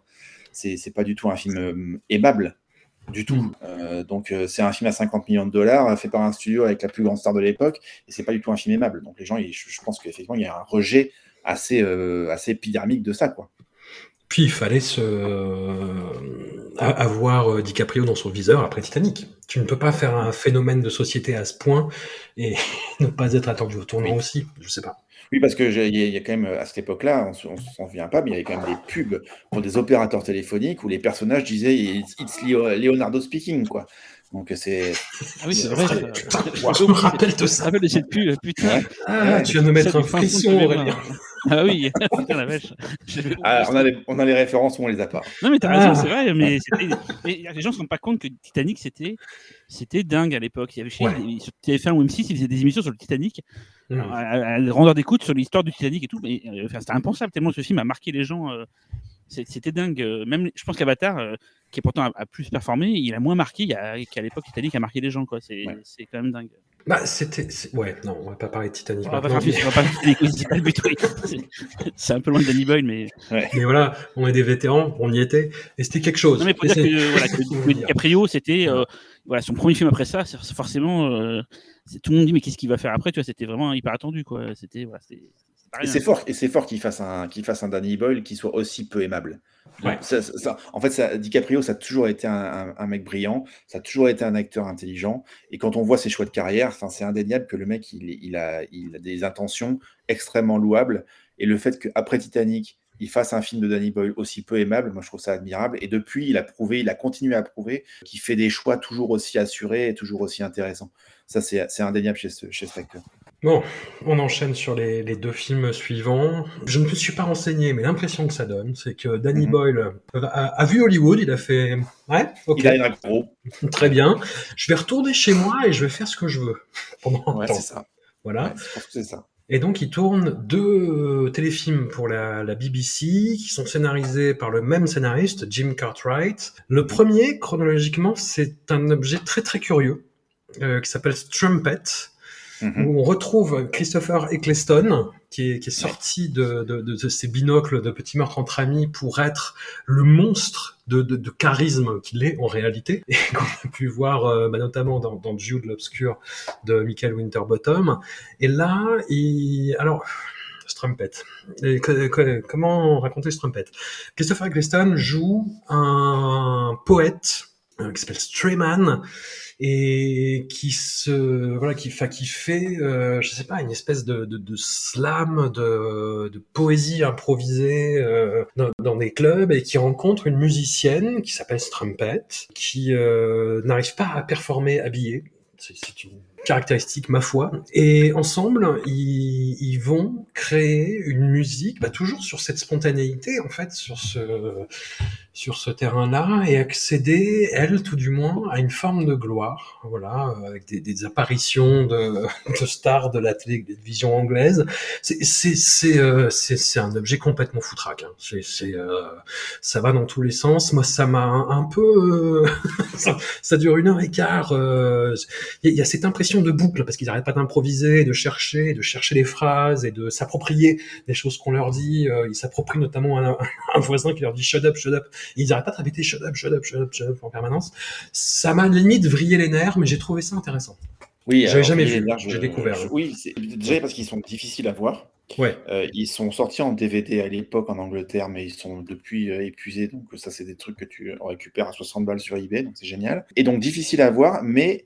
Et, et, et puis, euh, c'est des produits de leur époque. Alors, déjà, il faut, il faut que c'est Oui. sa première euh, participation avec euh, deux personnes importantes dans sa carrière. C'est Anthony Dodman à la photo et John Murphy à la musique. Et que c'est des films qui sont, euh, si on parle de Strumpet, effectivement, c'est un, film qui peut, qui peut vriller les nerfs parce que c'est- quasiment euh, expérimental, pas tant dans la, pas tant dans, dans, dans le narration qui est assez finalement clair, qui rentre dedans euh, visuellement parce que c'est de la DV cracra, euh, parce que c'est filmé dans des taudis anglais, tu sais pas de trop doux, que c'est à la fois extrêmement cru et en même temps extrêmement sentimental. Euh, notamment, il y a une scène euh, d'invasion du plateau de Top of the Pops avec des chiens. Et pourtant, ça fonctionne. Et tu dis, je sais pas comment il arrive à faire ça et que ça soit pas ridicule et qu'en même temps, ça serve les personnages. Bon, bref.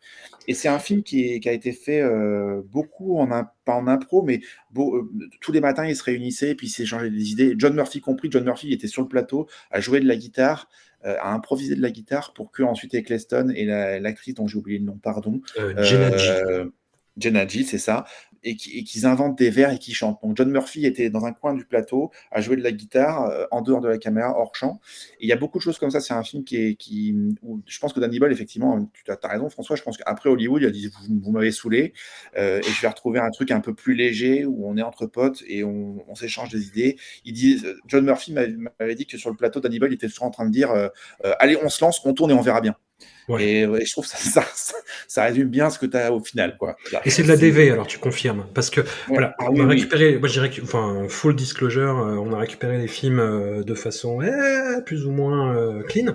Et hum, comme ça des rips de, de, télé, je me suis demandé, mais ça, ça a l'air effectivement d'être de la, la, DV. Je peux te confirmer que oui, c'est tout à fait de la DV. Et je, je, Danny Boyle a, a contacté Dodd Mantle parce que justement, il voulait un peu se cette liberté-là. Todd Mantle, il avait euh, tourné euh, Festen, et d'autres films du dogme, hein, mais, euh, mais Festen, c'est le plus emblématique. Euh, et je pense que c'est là que c'est parti, en fait. Et effectivement, euh, Strumpet et même Vacuuming, je, je crois Vacuuming est. ah, bah, oui, Vacuuming, c'est enfin, le, le grain, en fait. Hein. Ouais. Mais en fait, surtout, ce qu'il a expérimenté sur ça, c'est ce qu'il va donner plus tard, 28 jours plus tard. C'est qu'en fait, le principe d'avoir plusieurs caméras dans une seule pièce pour pouvoir faire, filmer l'action en même temps dans plusieurs actes, pouvoir filmer dehors sans que les gens soient au courant avec du petit appareil. Souvent, avoir les personnages qui tiennent la caméra à bout de bras, qui se filment, ça sert qu'il a. Moi, je, quand j'ai vu les deux films, que pareil, j'ai découvert pour le, pour, le, pour le podcast, je me suis dit, merde, c'est le terrain d'expérimentation. Ils ont testé sur ces deux ah bah, films-là ce que deviendra 28 jours plus tard, parce qu'ils ont, tu retrouves tous les principes. Et quand Boll, à l'époque, parlait 28 jours plus tard, il disait ce côté, voilà, on veut s'affranchir d'une équipe de tournage, des grosses caméras, machin et tout. Et là, c'est vraiment ça. Et souvent, tu vois les personnages, ils tiennent à bout de bras le, la caméra. Des fois, il y a, tu vois dans les mêmes séquences, elle est filmée avec deux caméras qui sont cachées dans la pièce et tout. Enfin, ils ont vraiment testé dans ce film-là tout ce qui donnera euh, plus tard, 28 jours plus tard. Et donc, pour parler du film, je ne sais pas si, euh, euh tu avais, tu en parlé, mais mhm. j'ai été très surpris euh, par l'énergie du film. Il y a un côté, euh, la musique et tout, qui est très très forte. Et quand lu, je parle de rapport de Nannibal à la musique, là, c'est vraiment ça. C'est on suit un groupe euh, on, voit Top of the Pop qui est quand même un, monument de la, culture anglaise quand même euh, euh, à la fin et tout. Il y a vraiment un truc sur qu'est-ce que c'est qu'un groupe de se faire déposséder par par une maison de disques. Il y a vraiment un truc assez intéressant là-dessus. C'est vrai que c'est assez bordélique au début, pas très agréable on va dire. Jusqu'à la fin. Hein. Au début, ouais, mais je me suis habitué et en fait, je me suis dit, les musiques elles sont cool en fait et tout. Il y a vraiment un truc qui marche bien. J'ai regardé ce qu'a fait Genadji. En fait, elle est dans un groupe qui s'appelle Uncut, qui je connaissais pas du tout, un groupe de, de, musique anglaise de pop. Apparemment, c'est peut-être connu en Angleterre, mais je ne connaissais pas du tout. J'ai vu, c'est une chanteuse à la base, elle n'est pas du tout euh, actrice. Et ouais, c'est un film assez, euh, c'est assez, bizarre à regarder au début, on n'est pas très content de le voir. Au final, on se dit putain, c'est quand même cool quoi. Non, mais vraiment, je sais pas ce que ouais, les deux. Ah, si, moi je trouve que c'est intéressant. En fait, c'est des, des ovnis un peu les deux. Et, et Strumpet, euh, l'énergie est assez, assez folle et un peu désagréable par moment. Mais en fait, effectivement, il y, a une, il y a une telle liberté de confection, tu, tu sens qu'ils s'amusent. Alors après, je, je pense que c'est plus une curiosité pour ceux qui ont envie de, de, de creuser un peu le sujet Boyle. Je pense pas que ça, ça ait vocation à, à toucher un très large public hein, globalement mais euh, il y a plein de choses intéressantes. Même la musique de, John Murphy, je trouve que ce qu'il fait sur ces deux téléfilms est, intéressant. Et sur Strumpet, il quand même voilà, il y a, quand même un, élan pop dans le film qui est, quand même euh, là pour le coup assez mainstream. C'est-à-dire qu'effectivement, ce qu'il chante, c'est pas n'importe quoi. C'est-à-dire qu'il y a vraiment, je trouve que les chansons, elles sont assez cool, quoi. C'est un, film qui m'intéresse pour ce qu'il raconte de ce qu'ils vont faire après. Et, euh, effectivement, en tant que tel, c'est un peu foutraque, mais mais c'est pas désagréable pour autant. Et c'est pas c'est pas vide pour autant. J'avais une question un peu euh, extra d'Anibolesque, mais, euh, mais en même temps on est en plein dedans. L'esthétique d'EV à l'époque, moi je me rappelle que c'est il y avait un côté euh, ça va être ça le futur. Là pour l'instant c'est un peu bizarre mais ça va s'améliorer. Et il y avait un effet un peu vallée dérangeante, moi je me rappelle. Et revoir ça maintenant, je trouve ça juste dégueulasse. Ah je, suis désolé hein, d'employer un terme technique, mais euh, ouais. Ça donne l'impression que n'importe qui pouvait faire du cinéma en fait. C'est ça que ça disait, c'est qu'en fait n'importe qui, un peu comme quand le 5D est apparu, qu'il y a genre Rubber qui a été tourné en, en 5D ou la Casa Moeda, les gens se disent tiens, nous aussi on peut faire des films maintenant qui sont équivalents à une production euh, de cinéma. Sauf qu'en fait, tu oublies que la caméra c'est qu'un qu'un accessoire dans tout l'ensemble de le tournage et que si t'as pas des bons acteurs, des bons décors, un bon, un bon scénario, t'as beau avoir les mêmes caméras que des gens qui font euh, des films professionnels, ton film ne sera pas forcément bien pour autant. Mais la DV à l'époque, ça a ouvert la possibilité de se dire que tiens, n'importe qui pourrait faire des films. J'ai plein de gens se sont mis dans la brèche en fait de faire des films en DV. Alors là, von Trier en a fait une contrainte d'application cinéma, mais il y a plein de gens qui se sont dit non, c'est juste on va pouvoir rivaliser avec. Euh, sauf que non, c'était moche quoi. C'était dégueulasse. Il y avait du grain vidéo, c'était pas, c'était pas ouf quoi. On, enchaîne sur euh, le film suivant. Alors pareil, euh, découverte, étrange, vacuuming completely nude in paradise. Euh, passer l'aspirateur complètement nu au paradis, euh, très littéralement. euh, film, bon, un, peu plus, un peu moins foutraque, quoique. Enfin, le, le foutraque hein. c'est vraiment dans la forme. Tu l'as vendu comment? Tu me l'as vendu comment Alors, je te l'ai vendu euh, comme euh, les portes de la gloire sous coque et, et en SD. Bon, c'est ça, hein, plus ou moins. Hein. Est-ce que j'ai menti? Est-ce que j'ai menti, Cyril? Non, non, c'était ça quand j'ai lu le film. Ouais, il a raison, c'est- ça résume bien le film.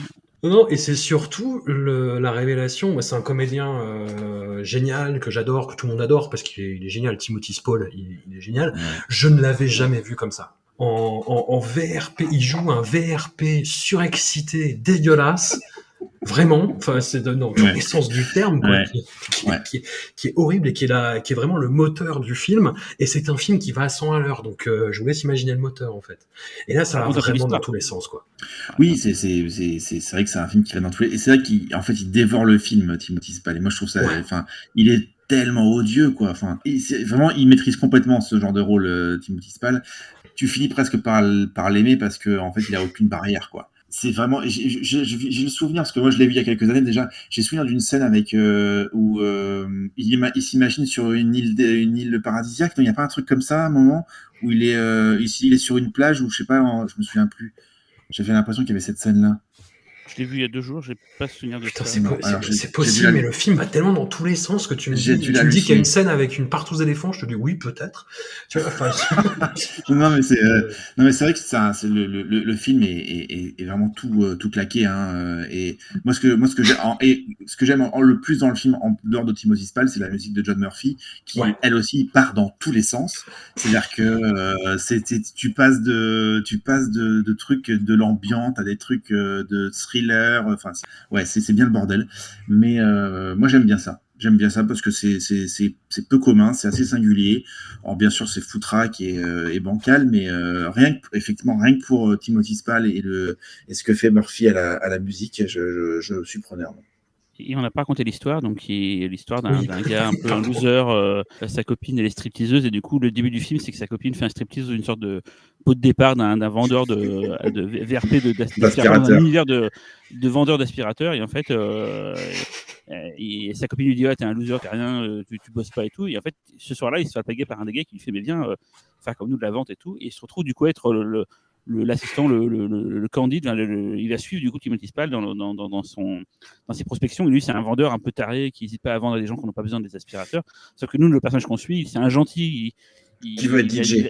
Voilà, il a des remords euh, à, à- justement à, vendre des aspirateurs des gens qui sont dans le besoin et tout. Euh, on suit tout ça. L'autre qui veut devenir le plus grand vendeur euh, de la compagnie, qui a un concours à la fin, il est à fond là-dedans et tout. C'est son obsession. Et on suit ça. Et comme tu dis, DJ, c'est encore une fois un rapport à la musique. D'ailleurs, la musique qui mixe, donc c'est du John Murphy, elle est, super, la musique dans le film et tout. Quoi. Il y a encore, ça parle de musique comme toujours chez Danny Boyle. Il y a, toujours un rapport à, la musique à un moment donné ou à un autre. Et donc voilà, on suit ce- ces trucs-là complètement fous dans un Londres où le, un peu crapeux, pas crapoteux, mais un peu, euh, un peu sale, un peu euh, white trash, où justement on va aller vendre des aspirateurs à des, à des gens qui n'ont pas envie. Et on voit des gens vraiment dans le besoin, des qui, qui galèrent et tout, quoi. Et on suit ces, ces vendeurs d'aspirateurs. Et c'est pas- et c'est une aventure un peu. Et un truc rigolo sur ce film-là et celui d'avant, c'est que c'est quand même des films, donc des téléfilms produits par la BBC, donc la, Oui. la- la- la télé nationale. euh, quand je vois nous ce qu'on fait en France, produit... Déjà, je me dis Ah bah, putain, mais c'est sûr que pas ça sur France 2 à 20h50. Ouais, hein, ouais, mais c'est marrant, je me dis, c'est quand même la BBC qui produit ça, et c'est quand même euh, un film un peu trash quand même et tout. Je dis, putain. Les Anglais, voilà, des fois, je, je les envie hein, quand même pour plein de trucs. hein. Ils ont vraiment euh, cette liberté de ton. Ah, Ils ont sûrement d'autres trucs beaucoup plus euh, comme nous, un peu, un peu dans les normes et tout. Ils ont sûrement ça aussi à fond, mais quand je vois quand même Oui. qu'ils peuvent produire ça, euh, chapeau quoi. Bah, la BBC, ça a toujours été euh, quelque chose de très, euh, enfin, qui, qui, est, euh, qui favorise l'expérimentation, euh, même, même sur son, sa chaîne principale. En fait, il y a, il y a des choses qui sont plus trash et plus subversives sur BBC 2 ou BBC 4, mais sur la BBC, il y a des trucs quand même, euh, pas piquer des verres, quoi. Ouais, bah, tu vois, Threads, le film de Jackson, il est, c'est la BBC qui l'a produit, donc tu vois, c'est. C'est pareil, c'est un téléfilm, tu te dis, mais comment c'est possible de faire un truc pareil euh, Voilà quoi. Non, là, c'est- là où j'ai vu vraiment le côté, euh, ouais, plus que pour Strumpet, même s'il y a, il y, a, il y a quelques traces quand même, de, euh, ouais, je, je teste des, des, des angles de caméra, des idées, euh, si, si ça passe pas, bah, c'est pas grave, on le fait quand même et on va le faire euh, à fond euh, pour 28 jours plus tard. Mais euh, non, film étonnant, mais j'étais j'étais épuisé. Hein. Ça fait une heure et quart. J'avais Oui. l'impression du double. En, en durée, euh, j'étais. euh, J'avais envie de dormir après. Oui, c'est vrai que c'est euh, c'est comme tu disais sur Strumpet, c'est des films qui sont un peu agressifs, quoi. Hmm. C'est-à-dire que c'est pas pas les pas des, des, des visionnages euh, de plaisir total, on va dire. C'est-à-dire qu'il faut il faut s'accrocher par moment. C'est- pas pas aimable, quoi. Et en même temps, ça, ça aide à, à apprécier le, le, le- le film suivant, je trouve. Non, non pas qu'il y ait besoin du- d'une aide, quoique. Très honnêtement, le, les zombies, j'en ai ras le cul. J'en ai ras le cul. Euh... C'est pas des zombies, c'est des, des enragés. C'est des infectés. Ouais. Oui. non, mais là, on Ouais, fait les- tu vois, les, les fans de Danny Boyle, ils ont toujours une Voilà. réponse à tout. hein. Ouais, ouais, effectivement. Puis une métaphore de Et notre monde. C'est pas pareil. Très, très honnêtement, j'ai bossé pour un, un supplément pour Mad Movies consacré au sujet et j'ai vu beaucoup trop de films et de séries zombies en trop peu de temps.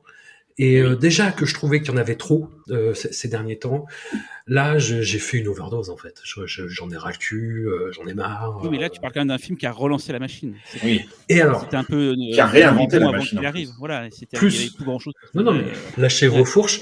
Le, le- et puis, euh, voilà, pareil, je l'avais pas vu depuis très très longtemps, ce- celui-là. Et à la revoyure, bah, c'est pas mal. C'est quand même, c'est quand, Quand même, même, c'est quand quand même même. vachement bien. C'est quand même vachement bien. Euh, J'avais le souvenir aussi, et je, je pense que c'est toujours le cas. Je préfère le film d'après de Juan Carlos Frenadillo, si je me rappelle bien, euh, 28 semaines plus tard. Ah, ouais, Ouais, qui est génial aussi. hein. Non, mais mais qui c'est est, qui super, hein. pas, mais c'est pas pareil, c'est pas, c'est c'est pas pareil. Il est pas plus pareil. action le second, il est plus action, il est plus, euh, il est Mais- moins émouvant, on va dire. quoi. Bah oui, et puis, puis plus euh, et puis bizarrement sur les thématiques euh, très Danny Boyle aussi, le, le fait que le Robert Carlyle Bah, soit il, un est il euh, producteur, hein, sur, oui, je crois, sur, sur le 2, donc Oui, euh. D'accord, j'ai- blasphémé du coup Aurélien en disant ça. Non, non, non, mais j'aime beaucoup le 2, mais euh, il y, a, il y a un monde entre les deux pour moi. Ouais. D'ailleurs, tu n'as pas raconté l'histoire, François, l'histoire de. C'est vrai. Alors, c'est euh, un jeune homme joué par Killian Murphy qui se réveille à l'hôpital pour découvrir que le monde, enfin le monde, le- la Grande-Bretagne a été la proie d'un virus qui s'est répandu à toute allure et qui transforme effectivement les gens en infectés, les yeux injectés de sang, euh, sans aucune autre faculté euh, cognitive, euh, de mouvement, de volonté que de vouloir dévorer ce qui ressemble à un être vivant euh, de près ou de loin. Voilà. Et hum, on voit, d'ailleurs, je me rappelais plus en fait que on voit dans l'introduction qu'en fait ce sont des, euh, des, des, des- des militants écolos qui ont Des euh, écoterroristes, ça parle voilà. d'écoterrorisme euh, bien Voilà. avant. euh, qui ont, qui ont libéré des, mode, voilà. des cobayes et ça, voilà, ça, ça a provoqué cette épidémie-là. J'ai trouvé ça, euh, tiens, ça m'a surpris. Ça m'a surpris. euh, c'est une thématique que tu as dans la jetée ou dans l'armée des deux singes, c'est le même principe, c'est de. C'est de ouais, des gens qui veulent défendre une cause animale et qui du coup vont répandre un virus. C'est assez commun T'as pas ça dans la science-fiction. C'est pas, c'est pas ça qui crée le, qui crée la. Il, il la- me semble qu'ils ne savent pas en fait, justement. Enfin, je non, sais. non, dans ce cas, je c'est que dans, c'est que dans l'armée des deux singes dans ce cas-là. cas. Oui, t'as ça dans l'armée des douze singes, mais euh, ouais, ouais, ouais, j'ai- trouvé, j'ai trouvé ça curieux. J'ai trouvé ça curieux. Je vais pas dire que Danny Boyle est un gros droitard qui n'aime pas les hippies et qui n'aime pas les écolos. C'est pas, ou alors c'est le Fabien Roussel de- du cinéma. euh.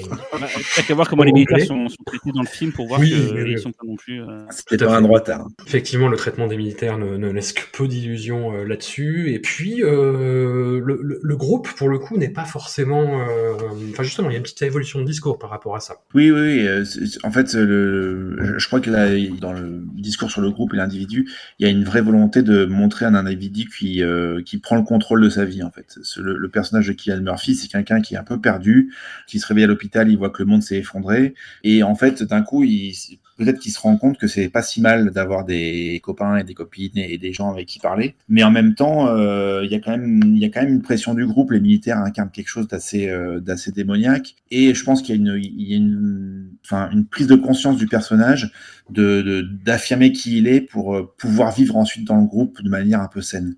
Moi, je- je- moi, je- quand j'ai vu ce film, je me l'étais pris vraiment en, en, en pleine tête parce que je, trouvais que c'était une réinvention totale du- du- d'un genre qui était euh, éculé, euh, lessivé, rincé comme pas possible.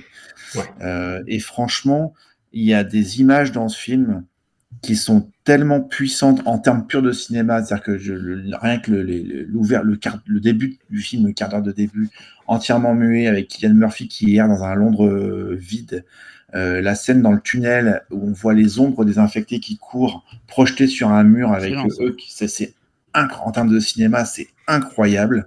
L'arrivée Euh, dans a- l'église est folle aussi. Ouais, c'est vraiment c'est blindé d'images marquantes et de de de de, de pures images de, terreur quoi. Et surtout quand on le revoit, enfin pas surtout, mais en plus quand on le revoit euh, 20 ans après et surtout quand on le revoit après le Covid, il y a quelque chose de- d'extrêmement euh, prophétique dans ce film. Les, les scènes de l'ombre vide Euh, moi, pendant le Covid, je, la première chose que j'ai pensé quand on s'est fait confiner, c'est ça y est, on vit dans 28 jours plus tard. Quoi. Bah, et c'est Paris à ce moment-là, c'était ça. Hein. Vraiment, ouais.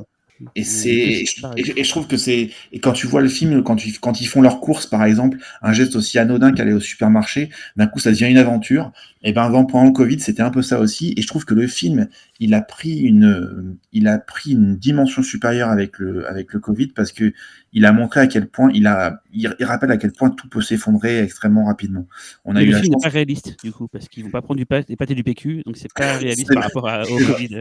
C'est vrai encore que ça ça une, une ellipse parce qu'on a on n'a pas vu cette partie où le, où le, où le monde s'est effondré effectivement. ça, ça, manque d'antivax qui se baladent dans la rue en faisant eh, il se passe rien.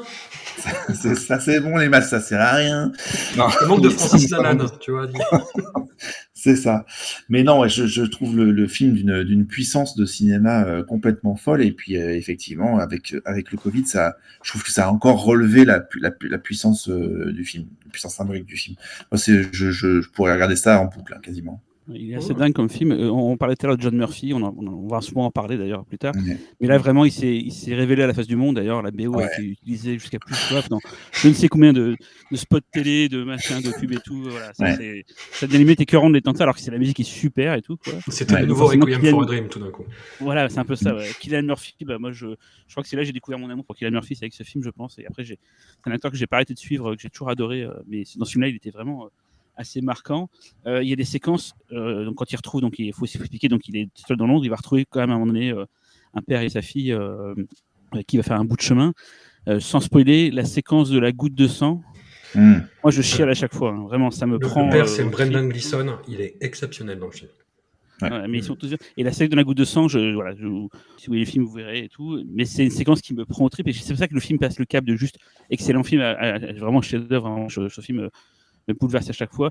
J'aime un peu moins à la fin avec les militaires, c'est ce que je disais tout à l'heure sur le côté Garland où ça mhm. part un peu en vrille et je suis un peu moins fan. Toujours une BO super. D'ailleurs, euh, Blue State, euh, Season Song, le morceau de fin qui, avec des, des chants, des chœurs d'enfants et tout, euh, c'est exceptionnel ce morceau. J'ai pu l'écouter mais tellement de fois euh, après la découverte du film. Moi, j'avais vu le film d'ailleurs officiel de Gérard May où il était projeté à l'époque. Et c'est vrai que ça nous a bien marqué, quoi. C'était, euh, c'était assez, euh, assez fort quand même. Et comme tu disais, Aurélien, c'était pas une période de très cool pour le cinéma de, de, de genre à l'époque. Pas ouais. que les zombies. Hein. Début 2000, c'était pas non plus. Il euh, n'y avait pas ce renouveau. Il y a eu Scream qui était arrivé quelques temps avant, qui avait commencé à relancer un peu la mode des slashers, mais c'était pas, euh, pas des grandes périodes des années 90, début 2000. Et c'est vrai que là, ça a relancé quelque chose. Après, bon, il y a eu trop, trop de films de zombies après, 28 jours plus tard, vu que ça a été un carton et que ça a relancé une mode. Mais lui, c'est vraiment le premier, donc on peut pas l'accuser d'être une copie d'une copie d'une copie. Il a son propre style. Il est, ouais. et voilà, il est beau ce film. Il est beau, il est, il est, émouvant, il est, il est, flippant. Vraiment, il fait peur et il y a une réflexion sur l'âme humaine. Toujours qu'on en parlait tout à l'heure de la, la, vraie face des gens qui se révèlent au fur et à mesure et tout. Voilà, c'est du Danny Boyle euh, comme on l'aime, comme on l'a toujours aimé, comme on l'aimera toujours. Quoi. Il fait un film vraiment anglais, c'est-à-dire que c'est un, un film qui, qui se sert de la, de la géographie anglaise. Euh, de la géographie de Londres, la campagne anglaise. C'est tellement facile, enfin entre guillemets facile, mais c'est tellement facile pour un cinéaste anglais d'aller faire ça aux États-Unis. Et le fait qu'il fasse ça euh, chez lui, euh, je trouve ça, euh, je trouve ça admirable parce qu'en fait, il crée des nouvelles images de, cinéma. Et moi, je trouve ça toujours intéressant quand un cinéaste décide de créer des nouvelles images, choses qu'on n'a jamais vues. C'est pour ça que le film est, aussi marquant, c'est qu'il y a tellement d'images folles et d'images mémorables dans ce film. Enfin, moi, j'ai l'impression de l'avoir vu hier, alors je l'ai pas vu depuis deux ou trois ans. Et c'est vrai que c'est, moi, c'est un film qui, je trouve, ne bouge pas du tout. Euh, et qui est, c'est pour ça qu'il est, pour moi, il y a un monde avec le 2, c'est que le 2, il, il, est très bien, mais il est plus normé déjà j'ai l'impression que 28 jours plus tard, c'est un film qui est, qui est pas du tout normé, qui, qui s'invente, t'as l'impression qu'il s'invente au, au, au, fur et à mesure du récit et qui décide de jamais aller complètement là où tu penses qu'il va aller, quitte à ce que ce soit un peu désagréable. C'est vrai que le, le, le, la partie avec les, avec les militaires, c'est vrai que c'est ce, ce pétage de plomb un peu, un peu outrancier. Et ça, c'est un truc que tu imagines presque pas. Euh, tu t'imagines effectivement le côté, ouais, les, les militaires concupiscents euh, qui veulent euh, mettre la petite en robe parce que tu comprends, ils n'ont pas vu une femme depuis six mois. Ça, tu c'est attendu. Mais tout ce qui se passe derrière, c'est pas du tout attendu et, tu, c'est tout, t'attends pas à un déluge de, de sang, de pluie, de, de, de, de boue à ce point-là. C'est une espèce de cauchemar avec la musique de Murphy qui monte et qui monte et qui monte. Enfin, cette scène, elle est prodigieuse. Moi, je trouve ça dingue.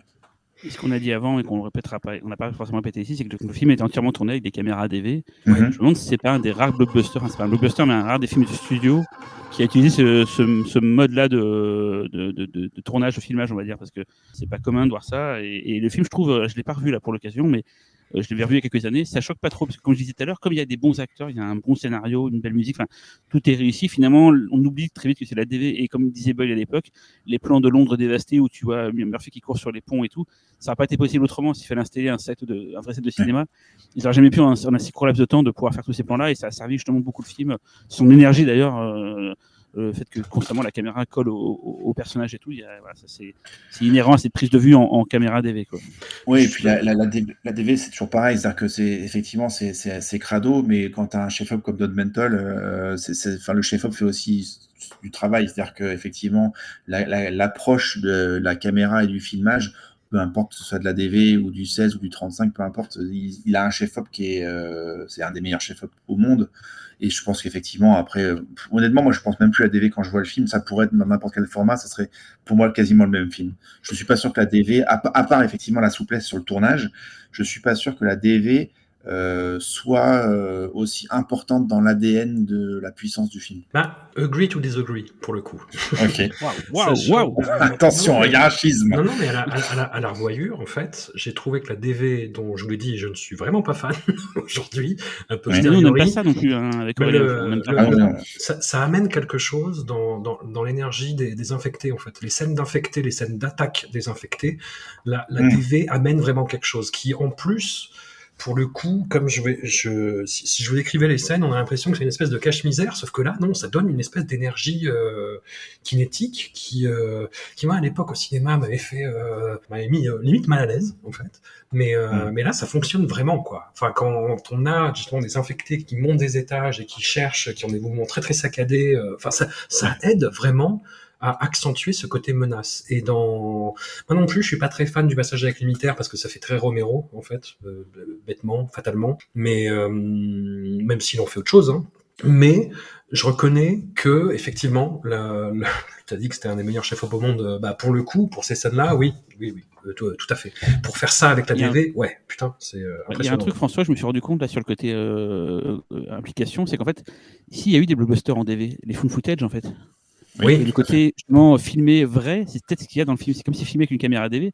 C'est comme si c'était des gens normaux qui avaient filmé ce qui se passait. Donc ça rend peut-être le film plus réaliste, peut-être plus ancré dans le réel qu'une caméra un peu léchée avec des optiques un peu léchées, qui crée une distance, un, flou de euh, profondeur de champ et tout. Voilà, c'est peut-être ça qui fait que ça rend le film peut-être plus réaliste parce que ça pourrait c'est- avoir été filmé par des gens qui, qui ont capturé l'instant. euh, Bah, ce, qui est ce qui très étrange, et euh, l'épilogue où il est avec les, les, les deux femmes, où ils vont sortir euh, un, un mot pour être repérés par d'éventuels secours, ça, ça le valide parce que l'image n'a jamais été aussi nette avant dans le film, et t'as l'impression que c'est une espèce de gradation. Et effectivement, t'as ce côté très très euh, heurté au début, avec des, euh, des décadrages très violents euh, sur certains plans, avec des, euh, des compositions de plans qui sont complètement extraterrestres au début. Enfin, on a vraiment, ouais, t'as le personnage de Kim Murphy qui se, qui se réveille et t'as la mise en scène de Boyle amène ça sur des choses qu'il a pu tester sur Strumpet et Vacuum Completely Nude in Paradise et, euh, et ça marche. Et, et, et c'est pas foutraque et c'est pas euh, et ça a du sens. Je c'est- pas un film euh, pour lequel je, je mourrais forcément sur une colline, mais euh, ouais, il me grandit dessus, comme disent les Anglais. Parfait. C'est tout ce qu'on tout, tout ce qu'on veut entendre. Voilà la fin de cette première partie. Merci euh, beaucoup, euh, messieurs. Où est-ce qu'on peut vous retrouver? Aurélien, tu, tu es un pilier porteur euh, du magazine Cinema Teaser. Le nouveau magazine est en kiosque. Oui, tout à fait. Avec le règne animal en couverture de Thomas Caillet. Excellent film de genre français. C'est un bon choix. Cyril, le, on est en pleine préparation du PIF. Est-ce que tu peux dire Ouais. les dates? Plus- C'est du, 4, du 6 au 12 décembre, mais plus proche, c'est la Lune Nanarland qui aura lieu euh, Ah bah oui, le 30, euh, 30 septembre. hein, mais j'en ai fait mon deuil parce que je peux pas y aller. 12. Mais euh, Mais effectivement. c'est vrai, désolé François. Euh, Non, t'as dit on peut vous retrouver où? J'allais répondre chez ta mère, mais je me suis dit que c'était vraiment euh, oh, allez, tu peux. Tu vas les garder ça, hein, tu les gardes. Absolument. Il est tard. Il est tard. Le prochain épisode, on commencera par Millions, on continuera sur Sunshine, énorme morceau Sunshine. On se bagarrera sur Slumdog Millionnaire et euh, 100 127 heures, je, je vais le dire en française. Et euh, je, je ne sais pas quoi en penser pour l'instant parce que je ne les ai pas vus et on finira l'épisode sur euh, la partie spectacle vivant de, de sa carrière avec euh, les deux versions de Frankenstein et euh, la cérémonie d'ouverture des Jeux Olympiques de Londres en 2012. On se retrouve bientôt. Donc on doit pour voir les deux versions de Frankenstein, c'est ça? Bah, si on peut. D'accord, ok, ok, je note. Si on peut, si on peut. Merci à vous, messieurs. Bonne fin de soirée. Merci François. Merci François.